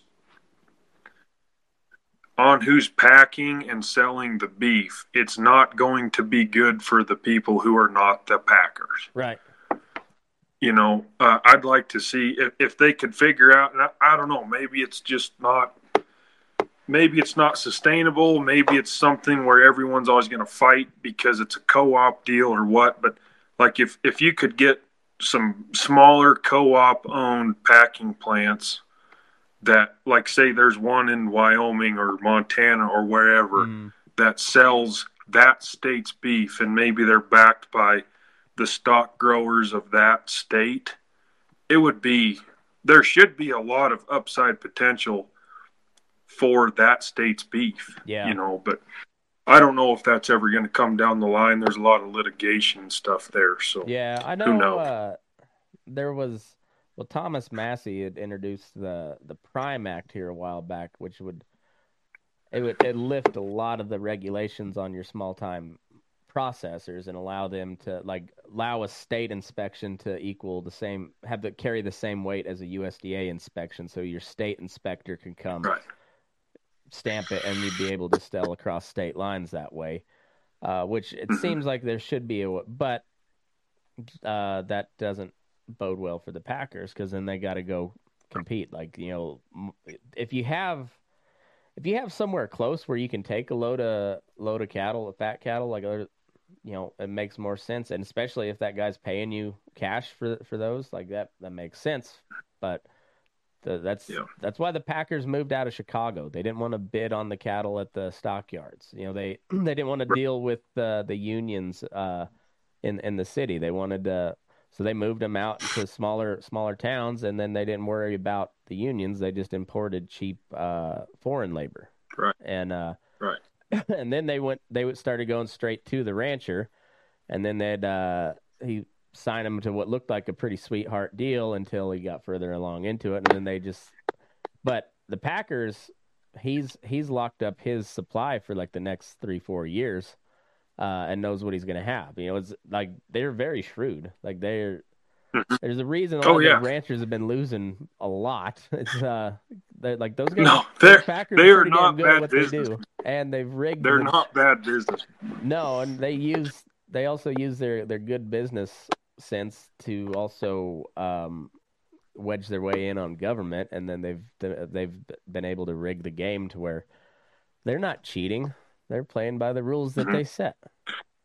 Well, you know, I don't know if this is true or not, but I heard one time that like uh, the uh, there was a bunch of guys that were involved. What the hell is it? Was it uh, is it JBS that was heavily involved in Brazil? Oh, was yeah. that right? Yeah, JBS. Brazilian owned. Yeah, JBS. I someone told me one time that like uh, most of their their higher up, like the CEO, CFO, all that shit, at one point had been in jail for embezzlement. Oh yeah, uh, And or, or some sort of some sort of corruption charges. Yeah, they were. yeah, uh, yeah, Yeah, and, and like there's been plenty of people in the Brazilian government that uh like there's members of their government in prison for for that were Yeah. getting paid, you know, million dollars a year or something by the Batistas who own, you know, JBS. Mhm. But um it was the same thing here though. They they bought out a bunch of the chicken stuff, they bought a bunch of, of the pork stuff and then uh they yeah, yeah. Beef's right. It's coming down the line. We're we're we're gonna be. We're the last of the holdouts as far as like the chicken and pork stuff. Mhm. I mean, beef's right next. It's coming. You know, I don't know why it's as much as some of these guys like to screw around with subsidies and all that stuff. I, I'm kind of impressed that really the beef industry industry isn't already overrun by the same exact thing because um, chicken and pork is already there. Well, So- chicken and pork are a lot more predictable too, and they're uh, and they Yeah, it doesn't take near as long to to go from you know birth to to the plate either. You know where it takes takes a minimum Yeah, of two good. years for for a steer to to be born and then hit your you know for to be for the cow to be bred and then for the steer to hit, Mhm. hit your plate. You know that's a minimum two year Yeah. process. So it's it's a little tougher, but like I said, with that dairy industry that which is heavily subsidized, that's why and these sub, subsidized industries uh, that's like corn and soybean. That's why America is so damn fat. It's it's all the it's sugar and corn and soybean and all the stuff, but that's all Mhm. subsidized too. Yep. There there's no incentive Yep. for the Midwest farmers to grow anything other than corn and soybeans because nothing else is subsidized. So Yep. and it's it goes back But they're you watch they're doing that shit with the the cattle industry right now with LRP. Oh yeah. Uh, it, I mean that's that's what it is. It's a government subsidy, and Yep. everybody you talk to talks about how it's a it's a dirty good son of a gun. You're guaranteed to do this, and it's worth the like. I hate to be that guy, but I don't. For anybody who is a, a book reader, if you've ever read the book "The Time It Never Rained" by ready Elmer to Kelton, mention that too. it's that's that's for all you guys listening. That's what LRP is. Be careful how you handle yourselves And- with that. I'm not saying you shouldn't do it, but you should be careful how you use it. And on that note, um, for all you folks that don't like to physically read books, it's on audiobook. You can go to Audible, sign up for a free month, and you can buy it with that, and uh, then you can cancel your membership and you get it for free. So it's It's a good, and actually, I I did not read the book. I actually listened to it on Audible, and the version on Audible is is very well read. Yeah, it's it's- it's, it's I- I worth did- listening or reading. I've uh, I've read it and listened to it both, and but the first time I I encountered it was on audio book, and it's yeah, it's it's awesome. It's it's a really well done book, a lot of wisdom there. But yeah, there's no there's literally no reason for you not to read it, even if you don't know how to read. Just go find it on Audible, and uh, Yeah, so, uh, Yeah. but yeah, that, I'm I'm of the same same mind. All those, it's all these subsidies. Are just whenever I hear it, hear anything about them, it just it, it always goes back to the road to hell is paved with good intentions. I, I don't think any of these subsidies are, are start with uh, with any evil intentions, but it just no, it distorts the market. It uh, the market is all about signals, uh, and and if the Yep. Like my where I grew up, southeast Colorado, the High Plains was not meant for farming. It's pretty obvious at this point. I would say that like it's not a good place to farm. It never has been. You know, there's there was a couple couple year stretch where where wheat farming was really good, but you plowed all the grass under and there was nothing to hold the dirt down when when it dried out and the wind blew. You know, that's what the grass was there for. And uh yes, and yeah, like 150, 200 years of topsoil. You guys just fucked up because you plowed it for 10 Well, years in a row that- and let it. that all came through subsidized land and subsidized wheat. And uh Yes, and when the the wheat market dropped instead of like there were plenty of farmers that got out then those were the smart ones but the rest of them doubled down and bought more land and plowed more under and tried to make up the loss by by producing more and that just it made the problem worse when the and so like when when people talk about like man-made climate change I'm not like I'm not uh on board with this like whole green energy push that we got but I'm very much a believer that that men can can change the climate. Like, I'm not, that we don't control the weather, but we can control Yeah. the conditions on or on the ground that make it a lot worse. You know, yes, you can yes, absolutely. And I, like Phoenix. I- um, you know they they had was it 31 days of over 110 degree heat. But it was just Phoenix, Phoenix and Vegas. Everywhere outside there, outside the little heat dome that's caused by all the concrete and steel, was like 10 degrees cooler. yeah, yeah, and everybody's everybody around that. Well, fuck all Arizona. They just they uh, what do they call it? Not landscape, uh, rockscaping. Yeah. Everything they cover everything in concrete and rocks. Yeah. and uh, cinder blocks or whatever. But yeah, so and also uh, where we are, we're from Wyoming, and the wind always blows, and so we have a lot of, of wind farms around here and big wind generators and shit. Yeah. Okay. Without going too far down that rabbit hole about why I think that it's like one of the worst fucking, just it's stupid. Is number one, uh, a wind turbine cannot actually produce enough energy to pay for how much money that it took to erect it and the infrastructure it takes to keep it running, Mm-hmm. including roads and everything, BLM and private leases for the roads and all that stuff. And, and the diesels Another to thing turn is- the generators to turn the blades when the wind's not blowing. Well, so I have heard that before. I will say here, and the wind's not blowing, they're just playing ass off. But the other thing is, is if the wind's blowing too hard, they they put the brakes on and they turn them off because then they can get going too fast, Mhm. and that doesn't work either.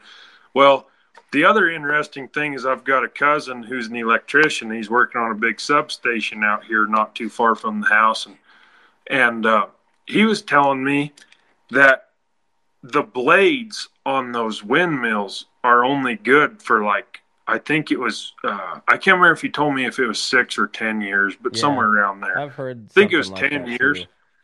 But it's something about the sunlight screws them up, so most of the blades are never actually mounted on one of those things until they're two or three years old. So they have like a six or seven year life on them at the most. Huh. And then the other thing is, is we run we run some cows on a lease up there in Shirley Basin, Wyoming, and there's wind farms all over. And if you go to a certain spot, you can see two different big, well, actually, it's technically three different wind farms.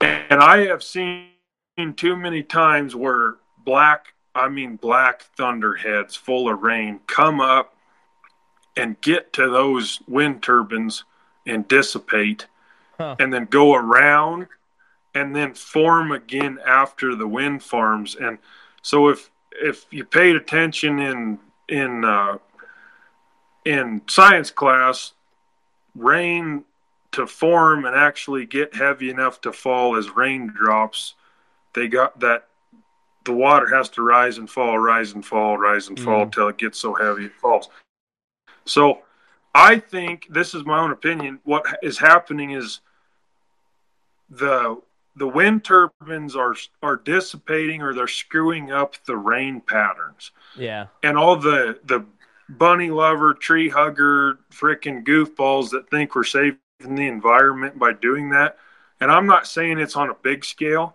but i honestly do believe that on a small scale that they're they're causing little micro droughts where they are and downwind of where they are for a while till the like storm clouds can build up and or something. Well, I, I've I've even seen pictures online where storm clouds would come up, and then when they hit those turbines for a long time behind, that like the storm clouds are really they're like corrupt and like Huh. they're not they're really weird, and then they after a while they kind of form again and they'll start raining, you know. Huh. But it's uh, yeah, I, I I think like you said, you know, paved in good intentions, but there the worst thing that you can ever hear in my opinion is i'm from the government and i'm here to help you Yeah. you know like that usually does not end well No. so No, it really, it really don't. But I don't know, it because like we're we're based off a market economy. You know, like it's heavily influenced by the government at this point, but it's still a market-based economy, and and every time you the government interferes with it, it, it disrupts the signals that the market sends to other as- aspects of the market. You know, it's right like Yeah. if if it wasn't for the subsidies of corn and the mandate for like the ethanol, uh, the price of corn would crater because we produce so much of it. And guys would stop growing corn because they can't make money on it anymore, and they they would have to find something else. But the farmers don't want to do that either because they're, I mean, maybe it's not a great living, but they've they've got a pretty good deal going with with these subsidies and the and the and there's all these like insurance deals that I mean it's yeah, I mean I, I understand why they do it. It's uh but like they don't well you come- got to make your land payment you know i Mhm. mean it don't matter if you're a farmer or a rancher or you're leasing a place you have to make your you have to pay the bills you have to make a Mhm. land payment so when you're if something doesn't work I, I understand and i'm not chastising the people that do do that you know Yeah. i mean you, you got to pay the bills but the thing is is if, if you're doing it time and time and time again all it is is it, it, it becomes a crutch for those producers Mhm. and like you said it it okay what happens if you take those away? Well now all of a sudden we're dependent on the government to Yep. make a living and when that goes away we're standing with our pants down. Yep. i mean it it, it, it history repeats itself. It's been done. It doesn't work you know so. Yeah, it's um but like like you said people get dependent and dependent people get uh I mean, if that if that's your that's your living, because that is that's how they make their living, and uh, you take that try to take that away from somebody, they're gonna fight. Uh, that, that that's also been proven time after time, and and yeah, so that's why. Yeah. And um and then it makes it easier for government to just roll all of that farm stuff into one great big bill, and you throw food stamps in there with it, so uh so you get the Democrats on board and whatever, and then. uh the Republicans, when they pass it, they can say, "Hey, we helped the farmers," and then the Democrats can say, "Hey, we helped poor people," while helping the farmers. Well, and then- and everybody gets fucked. I think it was. I can't remember if it was 22 or if it was. I think it was in 2023 that the frickin' farm bill. Someone told me that. I think it was two two percent of the farm bill actually involved agriculture, Yeah, something like that. and then that. it was food stamps and Well- whatever the frick else. You know, I mean, it's just like you said, it's it goes under farm bill. Mhm. Republicans will vote on it. We help the farmers. The Democrats will vote on it because there's food stamps, and then we're also okay. So there's like three percent of the farm bill, and then we're going to add a bunch of ninety-seven percent of other bullshit right. and it's going to get passed. But it's it's the farm bill. Uh-huh. It was good. It was good for our country, and they it, it's just freaking asinine, you know. And the problem is, what a friend of mine and I, I try. I try not to get into politics too much because it just pisses me off. Uh-huh. But there, so so the one thing that that drives me nuts, okay, and we talked about the like how how do we get to the point where where they're talking about like uh, literally minor attracted people is a thing they're trying to you know and all the lgbtq freaking Yeah. whatever you want to pump a donkey shit so they're like how does it get to that point we're like we you know and i finally i thought you know i know how it gets to the point is because the people that are pushing for all of that are the ones that have no life, no jobs, no responsibilities, farming the government. I'm not saying farming as farm. I mean taking welfare, Milking the farming the government, government. They have time on their hands, and they're the ones that are spending their time jumping up and down, screaming. So they're the ones that are heard from from the uh, I'm sorry, from uh, CNN or whoever else, Mhm. right? Well, the people who are actually holding the country together, that are the fiber of the country, are out here working their asses off trying to feed the rest of them. We don't have time to sit there and argue with that stupid shit. So then the majority starts to feel like they're overrun by the people who have no time on their hands preaching this shit when really we're still the majority. It's just that the people in town think that we're not there because we don't have a voice. Yeah. You well, know, I mean, and if that it makes any takes a lot of people just saying no. I mean, that that's a It just saying no. That's a, that's really what ended COVID was people enough people finally said I'm not doing this anymore. That's what really Yes. happened. It wasn't the science changed. We all knew what the science was pretty early on, particularly us in animal like that work with in, within animal health. We know what vaccines are. We know how they work. We know how viruses work, and you could tell from about April to May of 2020 of 20, 2020 that they were feeding us full of shit. Like if, Yeah. if you've ever if you ever swept out a granary or or uh, any sort of sort of grain bin, you, you know those N95 masks are not 100% effective. You know that. And you know that a cloth mask ain't going to do a goddamn thing. Well, But you're not allowed you to know, say that, work- or you weren't allowed to say that at the time. But you you were. You just had to say it, and, and enough people finally Yeah. did, and that's what that's what caused it all to come to an end. Well, and and uh, I remember going into my local Walmart. Sir, you need a mask, and I just no, thank you. And I told my wife, I hate to be that guy, but this is the fucking hill that I'll die on. Like, I would rather die of COVID than have some overweight freaking lady at the Walmart tell me that I am required to wear a mask or they won't serve me. And I told my wife this. She'd get pissed every once in a while, like, how can they? T-? And I told her, no, listen, here's the thing. If they want to tell me that I have to wear a mask to go into their business, that's fine. That's their right. This is America. They can say they can do whatever the hell they want to do. Mhm. I do not have to follow that. And what I hope is is that the people who had that pushed upon them that they didn't agree with that remember that when all this shit is over. Yeah. Uh like if they want to try to push that shit on me, that's fine. Hopefully I'm strong-willed enough to say no, I ain't freaking doing it. And basic uh, nobody that was trying to actually tell you to that like they're not going to stand up to you and say you have to wear one No. i mean like i'll freaking leave you know just just tell them no but the, the the interesting thing to me was the people that I kind of considered to be fairly strong-willed that would say, "Oh, okay, well, they they, they tell you have to do it." no, they can say all they want, but last I checked, we don't live in Russia. And the proudest moment I've ever had in my life, I'm not kidding you. My boy, he was probably six, he's nine, so he was, uh, I don't know, six at the time or something. Uh, his grandma, my, my two boys, we sent them over to their grandma's house for like a week. This is probably uh, the end of 2020 or something Mhm. and she decides that she's going to take him in to get like professional pictures taken of the two boys, right? Yeah. And so, uh, like to like my boy, he always heard like we. I mean, we don't have no. I told him this too. You ever go to school or any of that crap? If anyone ever tells you you have to wear a mask, you can tell them no if you don't want to, and I will stick up for you. Okay?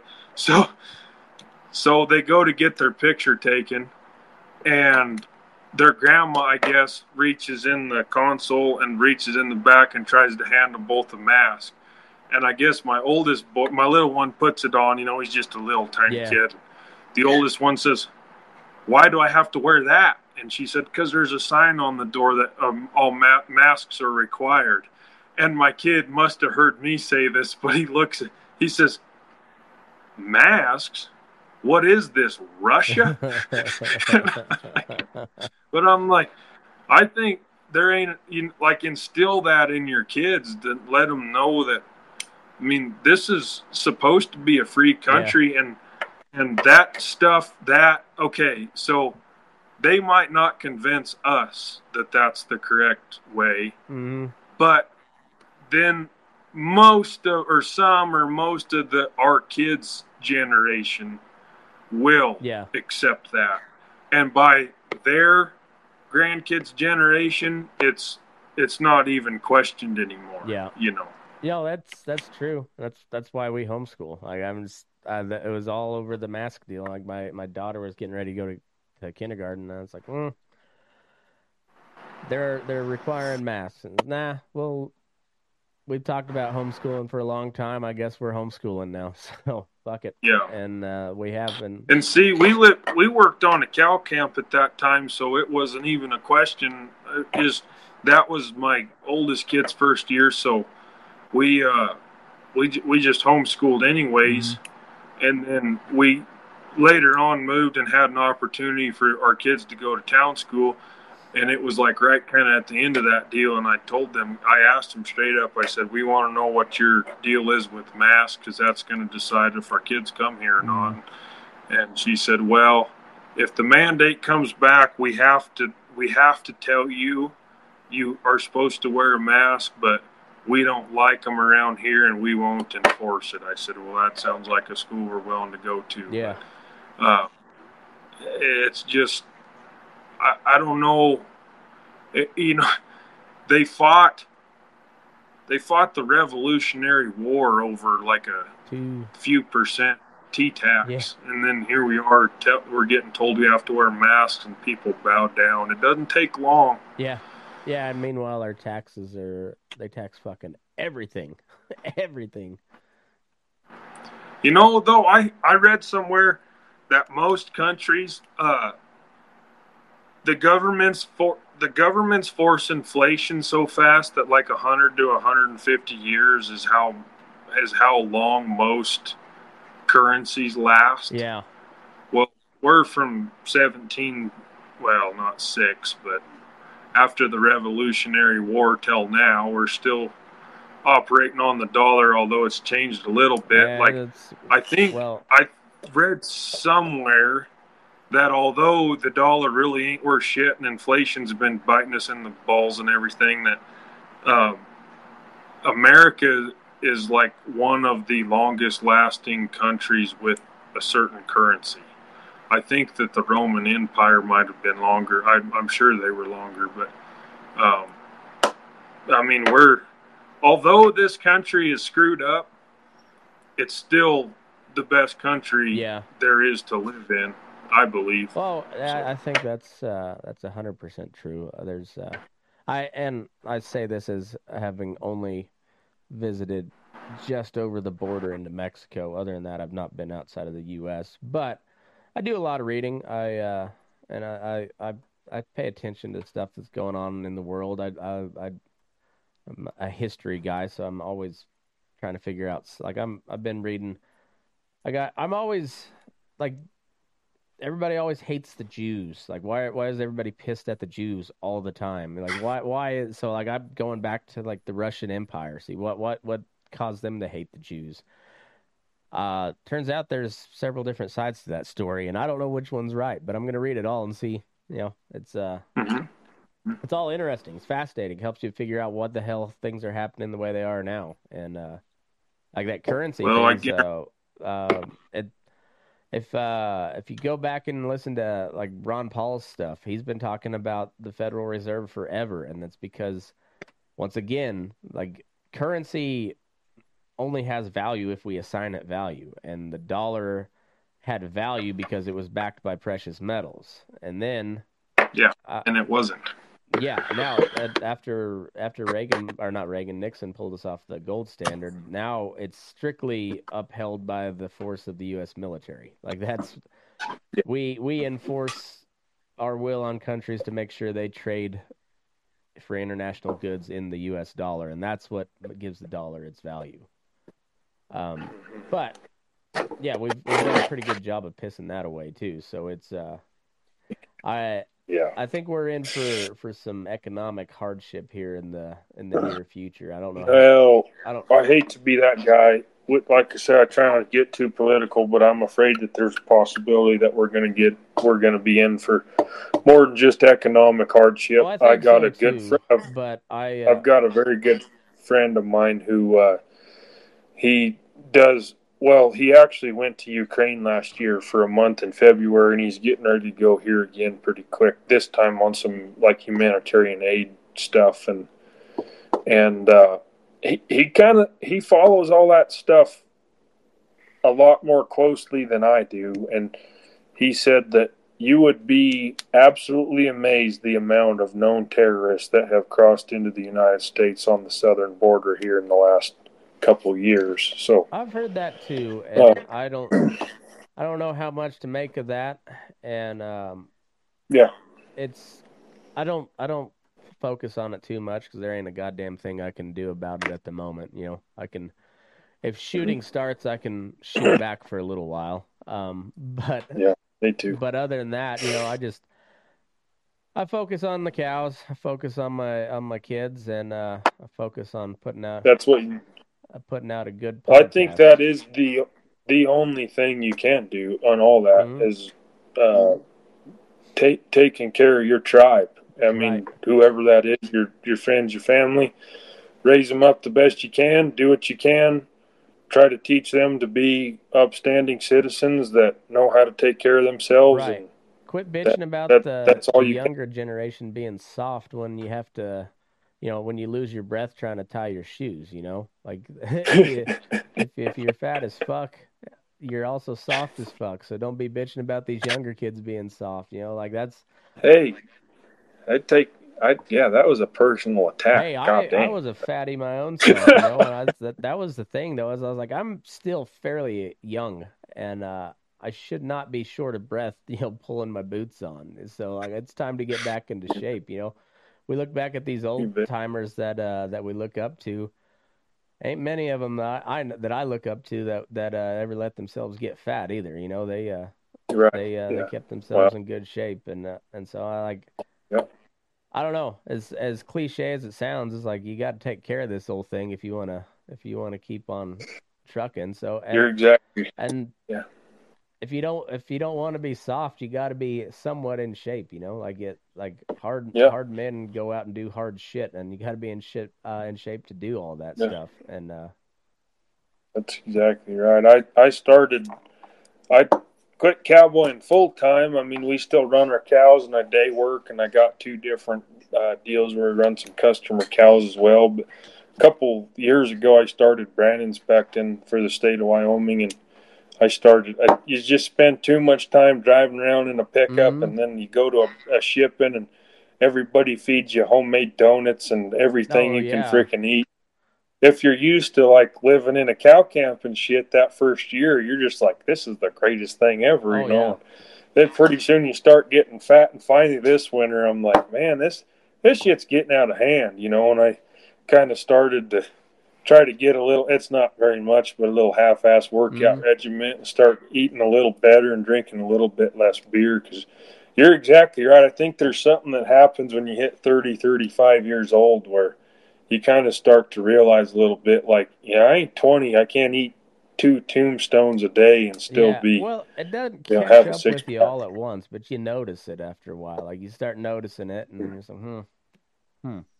I guess uh, I am yeah, like you're not. I'm not slowed all the way down, but I'm definitely slower than I was, and uh, yeah. So Yeah. I, I'm I'm doing my best to reverse that as much as my I can, especially with my kids uh, getting older. You know, they're they're both in wrestling and scouts and stuff. You know, and like I I'd love to take them on on some big long hikes and go overnight camping trips too with with the troop and well yeah I got to get up the mountain too. So let's uh let's get, Yeah. get up, fatty. Let's go. You know, it's it's uh it's uh I've got time to do it now while I can still catch the little bastards, but here in a couple of years I won't be able to if uh, if I keep at the way I'm at it. So I gotta I gotta gotta get in shape now, so I'll be ready when they're teenagers. You bet. Yeah. Yeah. Well, you got to be able to. I think there's something. Uh, there's something different in the kids growing up who are 16 years old that still like kind of think that maybe their dad can beat their Mhm. ass. you know, like them kids are just a little, maybe a little bit more in order at times. Yeah. So yeah. Yeah, well, and I don't know. I uh, it, it's amazing like the different types of communities. Like I, I always like obviously I, I, I, you know, I gravitate towards like ranch and cowboy types, um, military types, um, and then like now now I'm in like I wrestled a little bit in, in junior high and high school, and I wasn't ever real good at it, but I, I wrestled some. But got the kids into and I love going and interacting with like the kids at wrestling tournaments. They're all respectful. They're all little savages, you know, especially like the the older they get. They're all, you know, they're they're all pretty intense, but they're very respectful. They shake your hand, they look you in the eye and which is, you know, I'm I'm sort of halfway autistic, so I don't like a whole lot of eye contact, so it weirds me out a little bit. But but you know, like I, I I respect that, you know, and and it's uh sort of like these are good. These are kind of people I like to be around. You know, like because their kids aren't assholes. You know, that, that's how I hmm anymore. That's how I judge people is how their kids act. Is like your, your kids assholes or you're you're probably you probably suck as a person somehow. You might be fun to hang out with, but I bet at the end of it, you, you're you kind of suck as a person, or you're, you're just you're not doing you're not keeping your shit together. And uh, Yeah. Yeah. that's a, it's a really Yeah. good indicator. And not always. I mean, sometimes there's there's kids that just Well, that kid kids that are good yeah. for no, no, reason I, I would. uh, or kids that are bad for no reason and uh, but for the most part it has it's almost always the parents and yeah so if the kids are the kids are good i figure their parents are there there's a, they get something good going there like they may not be my my best Mhm. friends but at least like hey they're those are the the right type Yeah. of people At least, hopefully, if nothing else, at least have it in mind of what kind of humans they're yeah producing, you know, and right because, yeah, I there I think there's a lot of people who just have kids and they treat them like having a little pack of puppies around and they feed them and clean their butt and they run wild. And then pretty soon they're 18 and they have they have no understanding of how the world works. And then there's people who maybe aren't the best or the nicest people in the world or something that at least if nothing else they're trying to raise productive citizens and yeah pretty important i would agree with that Yeah, I So- I think so. It's uh, I mean, I said it's uh, you you you learn a lot through throughout this life if you pay attention a little bit, and uh, and yeah, I, it's it's also funny. Like the more you the more you learn, the the more you realize you don't know shit. Um, Yeah. But uh, that, there's one one thing I've learned is like that's really all you can focus on, or all you can really control is how how you how you forge your family going forward. Is, is how how you take care of your your own shit, and then if you're around enough people like that that take care of their own shit, then you can group together and you know take on a city mm-hmm. government or whatever, a county, you know, and, and, yeah.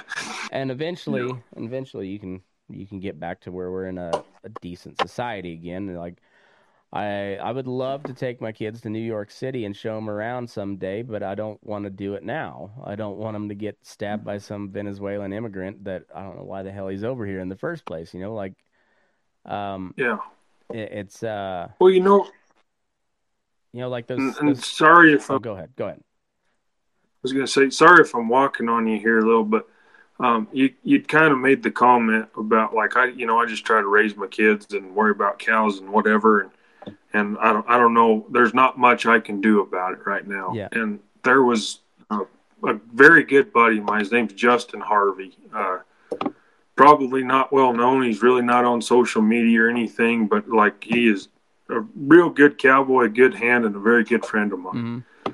And uh, we have talks sometimes on the phone that'll go on for three, four hours, and it's like, who knows, man? It might be dogs, horses, women, cattle. Yeah freaking dinosaurs. I mean, it just like who knows where that conversation will go. And I made the comment one time. I said, you know, I used to follow politics really hard, but I got to the point where it actually started to affect my mood. Like I was getting, mm-hmm.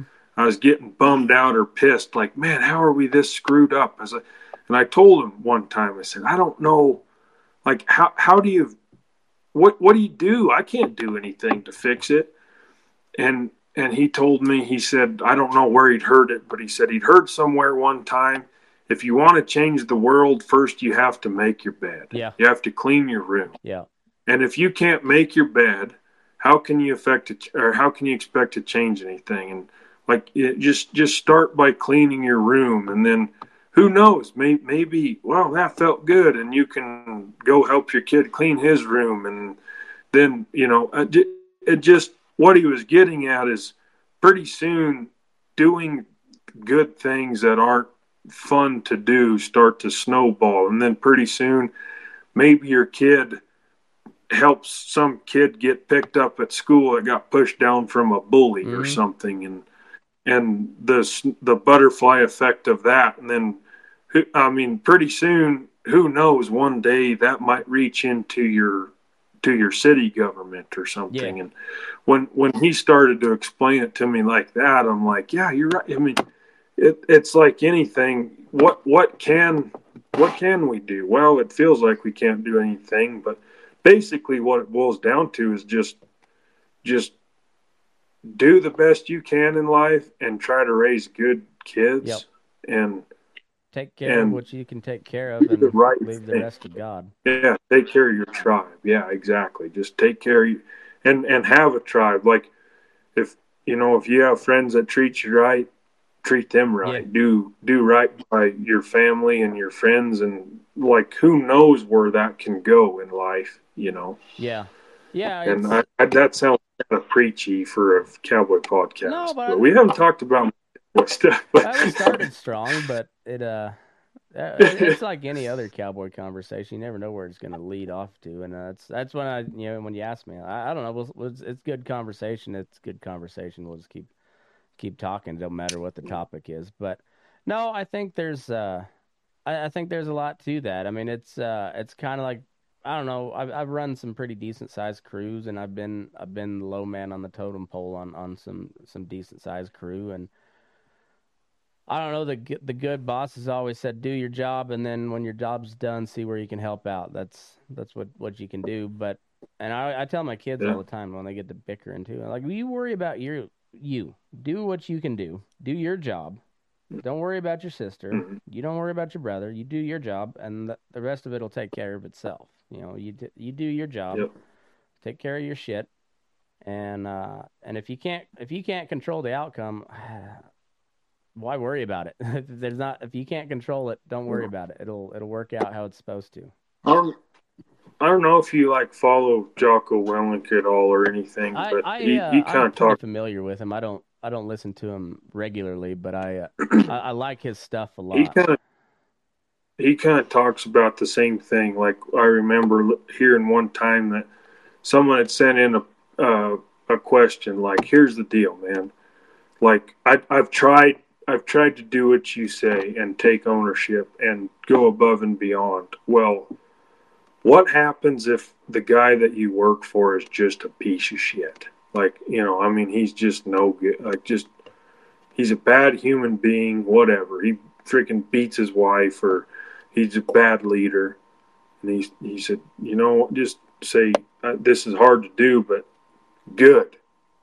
Say good, work harder, and it's funny when if you work hard enough, pretty soon you'll start making him look good.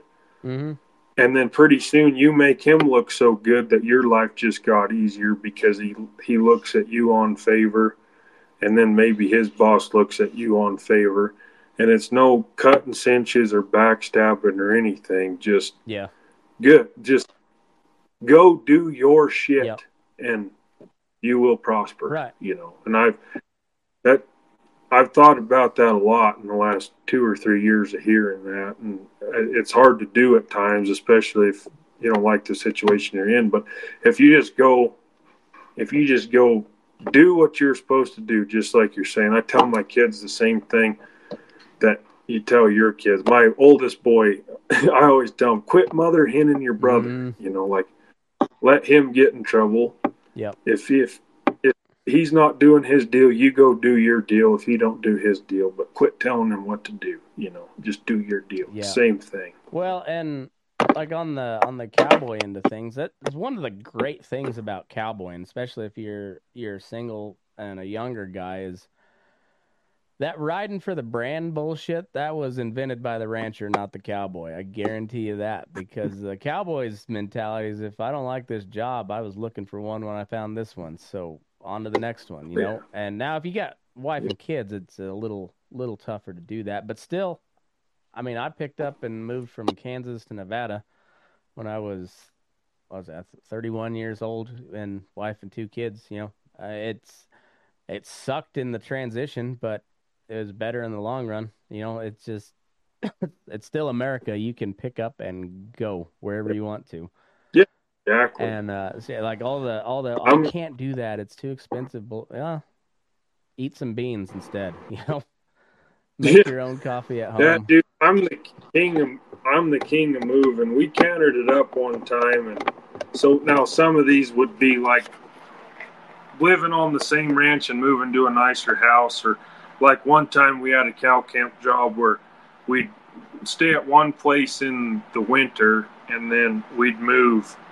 Like we went to our winter place to cow camp to the winter place to cow camp back to the winter place before we ever left. Mm. So we had five moves on one ranch, but we figured it up one, the other day, and and my oldest kid's nine years old, and I think he's moved thirteen times. Yeah. you know, and so like we we were the king of moving around, and like man, I I would have left places back in the day from I didn't like the way the barn door swung, or I'm like man, you know, like uh, just stupid shit. I, I left a place one time because I was tired of my pickup being a piece of shit. you know, like yeah, or my ranch Yeah, pickup. no, and it's just that, that's the great thing about life is like i mean at the end of the day you can just move like you don't have to stay there and that's part of it like the Yeah.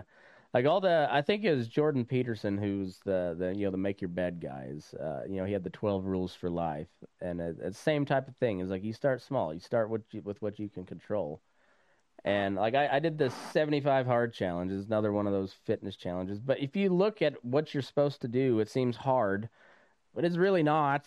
Like you, you quit No. quit boozing for 75 days. You work out twice a day. You you drink a gallon of water, which is good for you. All of that shit's good for you. It, it helps you live longer. Mm-hmm. And then and read 10 pages of a of a nonfiction book. You know, like it's if you really like it, it's hard to get it all in 70, 75 days in a row if if you're busy and whatnot. But it's possible, and it, you feel awesome when you do. Like it's that's the the crazy part Yeah. is like you you realize I- and I- how much water you need once you start actually drinking what you're supposed to drink. Yeah. Yeah, I would agree with that. And um, it's kind of like I had a guy tell me one time. He said, "I said, man, that sucks." And he said, "No, it doesn't suck. The thought of it Yeah. sucks." He said, It's no different than moving a bunch of little square bales or going and fixing fence or going and cheeking around some freaking bronc on some place that you're on that you're afraid is gonna freaking fart you off or whatever out in the sagebrush. He said, No, really, once you get going, you're just going and it's fine. He said the thought of it sucked and the thought of starting it sucks, but it doesn't suck, man. Like, I mean, yeah, we life's pretty good, especially if you're a cowboy. You know, so yeah, it's I don't know. It, it's just I, I've thought about that a lot here over the last year or so. It's just like I I get so tired of people talking about how there's no good hands anymore, and uh, and the people that are bitching about it. Not not all the time, but I, I've more more times than I can count. I've heard heard guys talking about how there's no good hands anymore, and then you look at their kids, and they and their kids have no interest in it. They their their dads have no interest in teaching it to them, and you're like, well, okay, that, that's a missed opportunity for a good hand, right there. And uh, and then you're like, you know, I just I you hear. I, I don't want to be the old man that's just bitching about how the young kids ain't worth shit anymore without even trying to to do my part to make sure they're not shitty, you know. And uh, Yeah. and if you're if if you're just a just a fat lazy asshole that just talks shit on everybody, like you're nothing to look up to either. Like you got to give your your the younger generation something to look up to, and I ain't much to look at, but I'm gonna like I'm gonna give him my best to to like to be the role model. Like I didn't, you know, there's a good chunk of my childhood I didn't have a, you know, life was pretty uncertain where I was gonna end up, and I didn't have a great, uh, you know, male role model. And uh, like when once I once I found that, you know, I got that. That was it. It's a, it's a life changer, you know, like it, and uh, and a lot of that. I hated my rail, male role models during that period because they they've worked my ass off, you know. But it, it Yeah. instills Yeah. work ethic. It instills like it instills that you know. In, uh, there's another Jocko thing or military thing in general. Just embrace the suck. Yeah, it's gonna suck. break. Accept that from the get go, and then go do it. Yeah. Well, I was, I, I mean, I grew up in town, man. I didn't know my ass from a hole in the ground. And, and I got super lucky when I started out. I took ass chewings that would have made most fucking kids cry. Like I, sh- I told Daron Little this the other day, like, I took ass chewings. Like if you, if someone would have done that on a corporate ranch today, they would have got sent to HR and fired. Mm. Like, and it was just part of it. But, uh, luckily, there was those guys. There was some guys that were willing to look at me and say, "That dumb little son of a bitch," Yeah. you know, like we got to help this kid or he's gonna get killed. and there was like, I mean, I had a couple of them starting out, and one of them would have been like Charlie Fortune. I worked for him for a while, and good guy, and he had a way of he had a way of telling you you were doing stupid shit without ever really saying it or making you feel dumb mm-hmm. and then like maybe two days later you'd be like oh i you know but there, there was you know half a dozen guys that were willing to take me under their wing and show me stuff and everything. And and i don't think that there's enough of that out there. Like yeah, it, it's pretty easy if you go to a open like a you know a ranch open or ranch rodeo or something and there's a kid that's struggling. It's pretty easy for guys to say oh look at that dumb sucker. He's gonna die out there. But the guys and it was actually charlie fortune that told me one time he said anybody can learn something from a good hand but it takes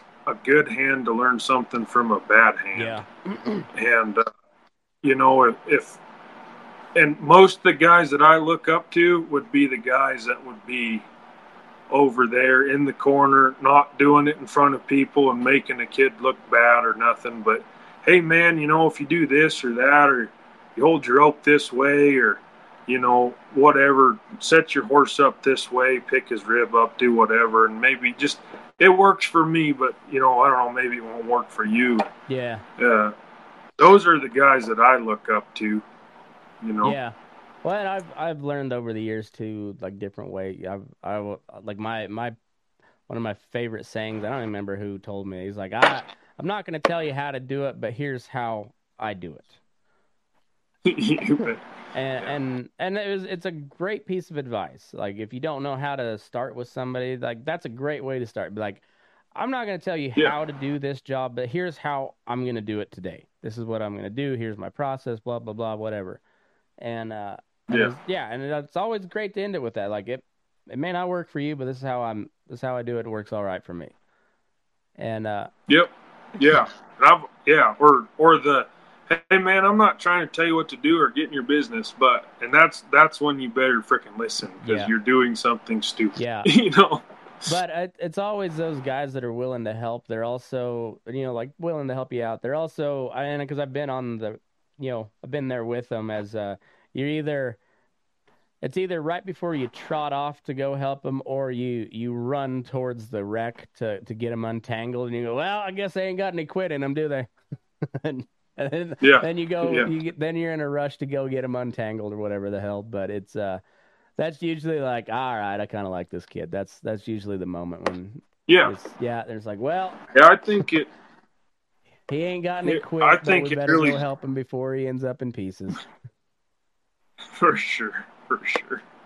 Yeah, it just boils down to just being freaking gritty, man. That's all I think that's all you really need in life is just like you said, don't have no freaking quit and Yeah. you'll be successful. Whatever successful is in your mind, you know, but Yeah, but yeah, it's Yeah, it's uh, I got a good note to end on is you know it's like, you know, I got like wrestling, cowboying, military, all like the hard stuff, linemen, oil, you know, oil field shit, all the all the, even though like those factory laborers, you know, like fuck that. I I worked in a in a meat packing plant for a summer and. I only lasted the summer because I knew I was going back to school and summer was done, you know. Otherwise, I would have quit after after the like the third day. You know, like I, I, I found out real quick that wasn't for me. But, um, yeah, like there's like in wrestling, that's the worst sport to lose in because you're you're just getting mushed by another another dude's body. You know, and, and it just sucks. There's nothing Yeah. about it that's pleasant. It just sucks all the way around. So the only way for it to not suck is for you to be better and in the other position. like that that's the only way it doesn't Mhm. suck. So you have to get better. yeah. And uh like riding nasty horses.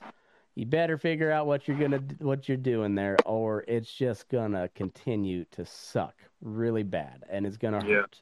And uh, and I it's it's uh it's what I love about the profession is uh like you get exposed real quick for your your talent is exposed real quick and uh Yeah. like it, it Yeah, you take can't- a while for it to get exposed yeah, like a guy can he can float by for a while but like when you're exposed your skill gets exposed quickly and whether it's whether you have skill or not it gets exposed and and just like that and and how how you react to uh to a certain situation will i mean everybody in the crew Yeah. will know oh okay he's he's either a puke or uh and and talking talking out his ass or oh yeah he can cow a little bit can he and uh Yeah. and that that's that's kind of the the the beauty of the of the profession because it's kind of all or nothing and the only way for it to not suck is to get better. Like just be better at it and then then it won't suck as bad.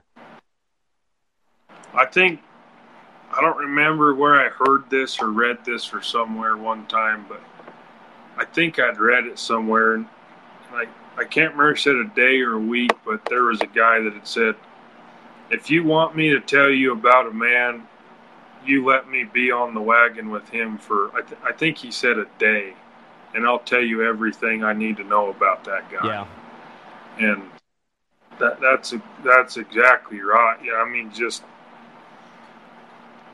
I mean, how you handle your cattle and treat your horses, and like if you're if you're holding up, and uh, it don't matter if you're ho- holding the cut or whatever outside, like holding her deer or something. Like the way the way that guy rides to the cattle, Mm. I, just just everything. It's and it all boils down to you you can bullshit all you want and talk about all you want in the bar spur and your bar stool, but just come hang out with us for a week and we'll know. Yeah. You know. yeah and it, it and it most of the time, it won't even take that long to, to figure out. It, like I said, it, No, no.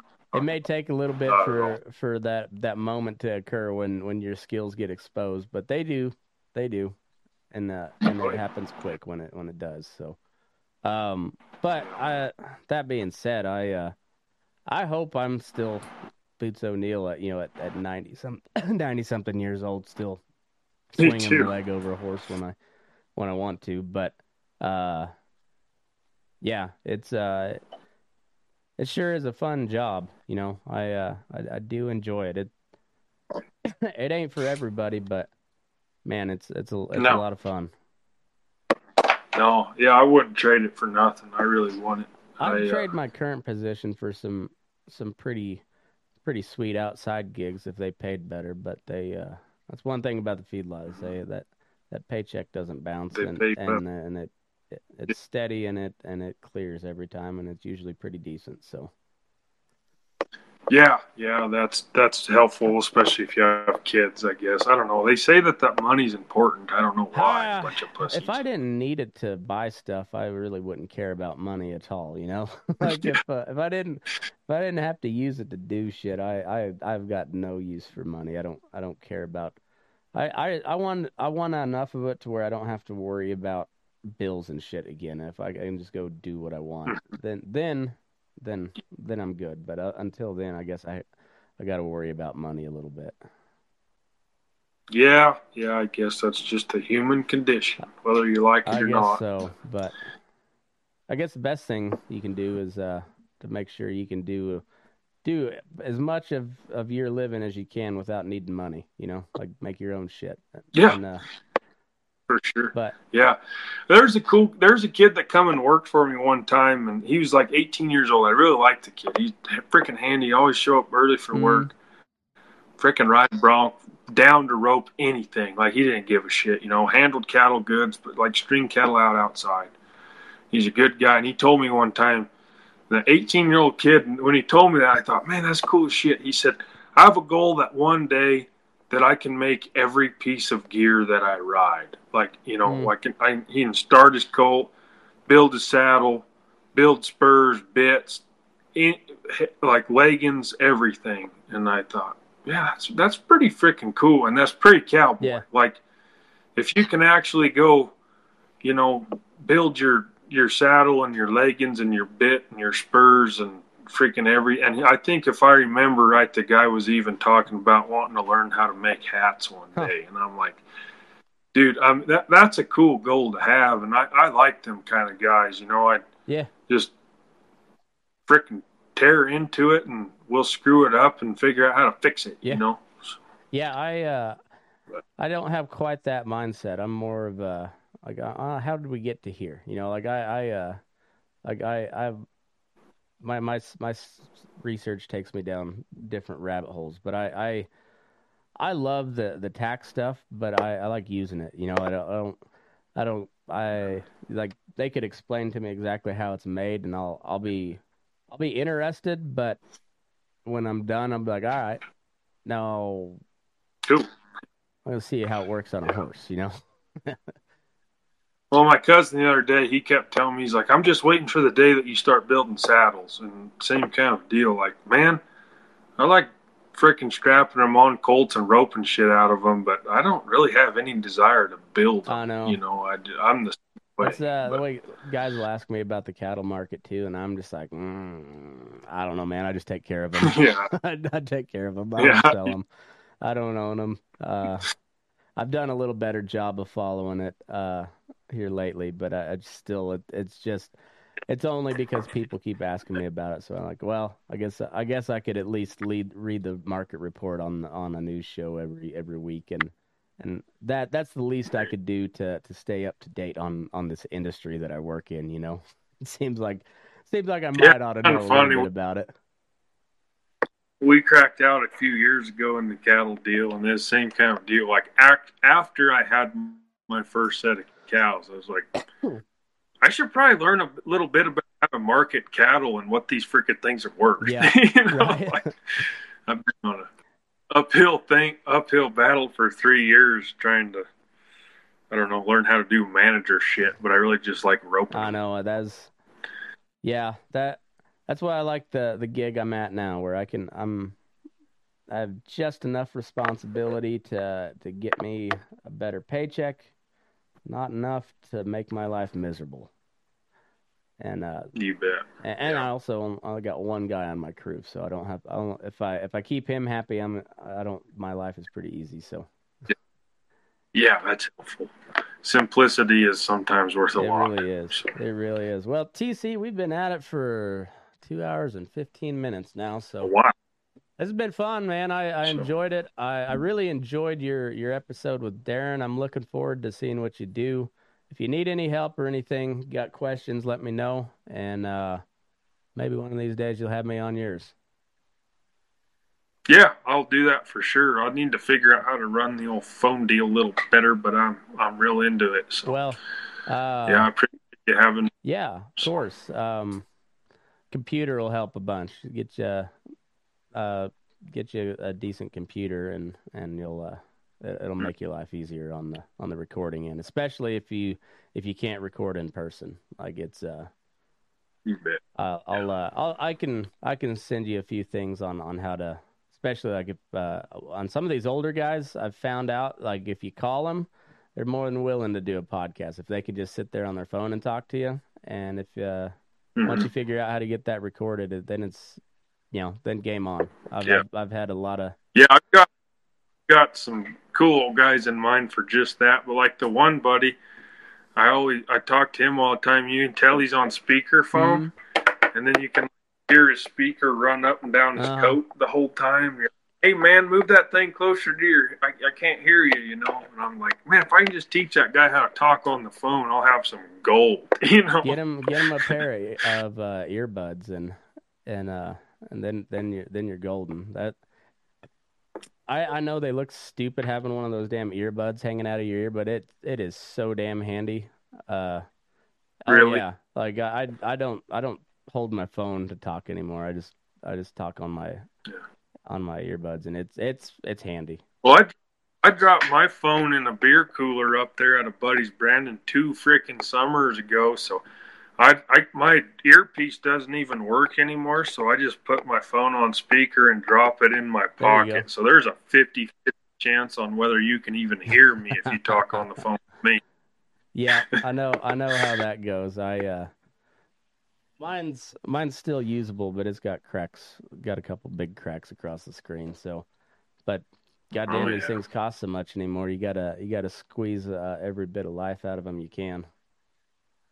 Yeah, that ain't no lie. So, Well, TC, I sure appreciate your time, man. Uh, it was a good one, and uh, I'll probably put this out mm, uh, either Monday or Wednesday. I don't know for sure, but I'll I'll make sure and tag you in it on on Facebook, and uh, make sure you go check out his show. It's called The Remnants. I listen to it on Spotify. Are you on all the the platforms now, or you just I'm currently only on Spotify till I learn the technology part a little okay? better. Well, so. Spotify is where I listen, and it's uh, I think it's the best best one there. You got music and podcast all in one all in one spot, so it's uh Cool. it's a good one. Go check it out, The Remnants, and uh, thanks everybody for tuning in. Now uh, move your ass. We're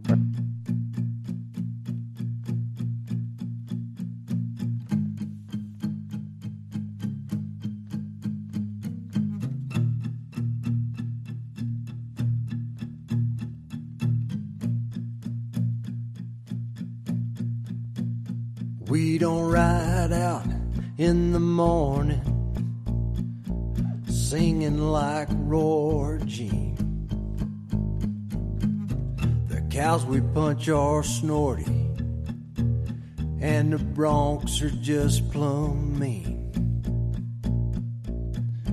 And ain't nobody out here trying to be a hero fixing fence or feeding cows when it's 10 below zero. And if you want to make a hand,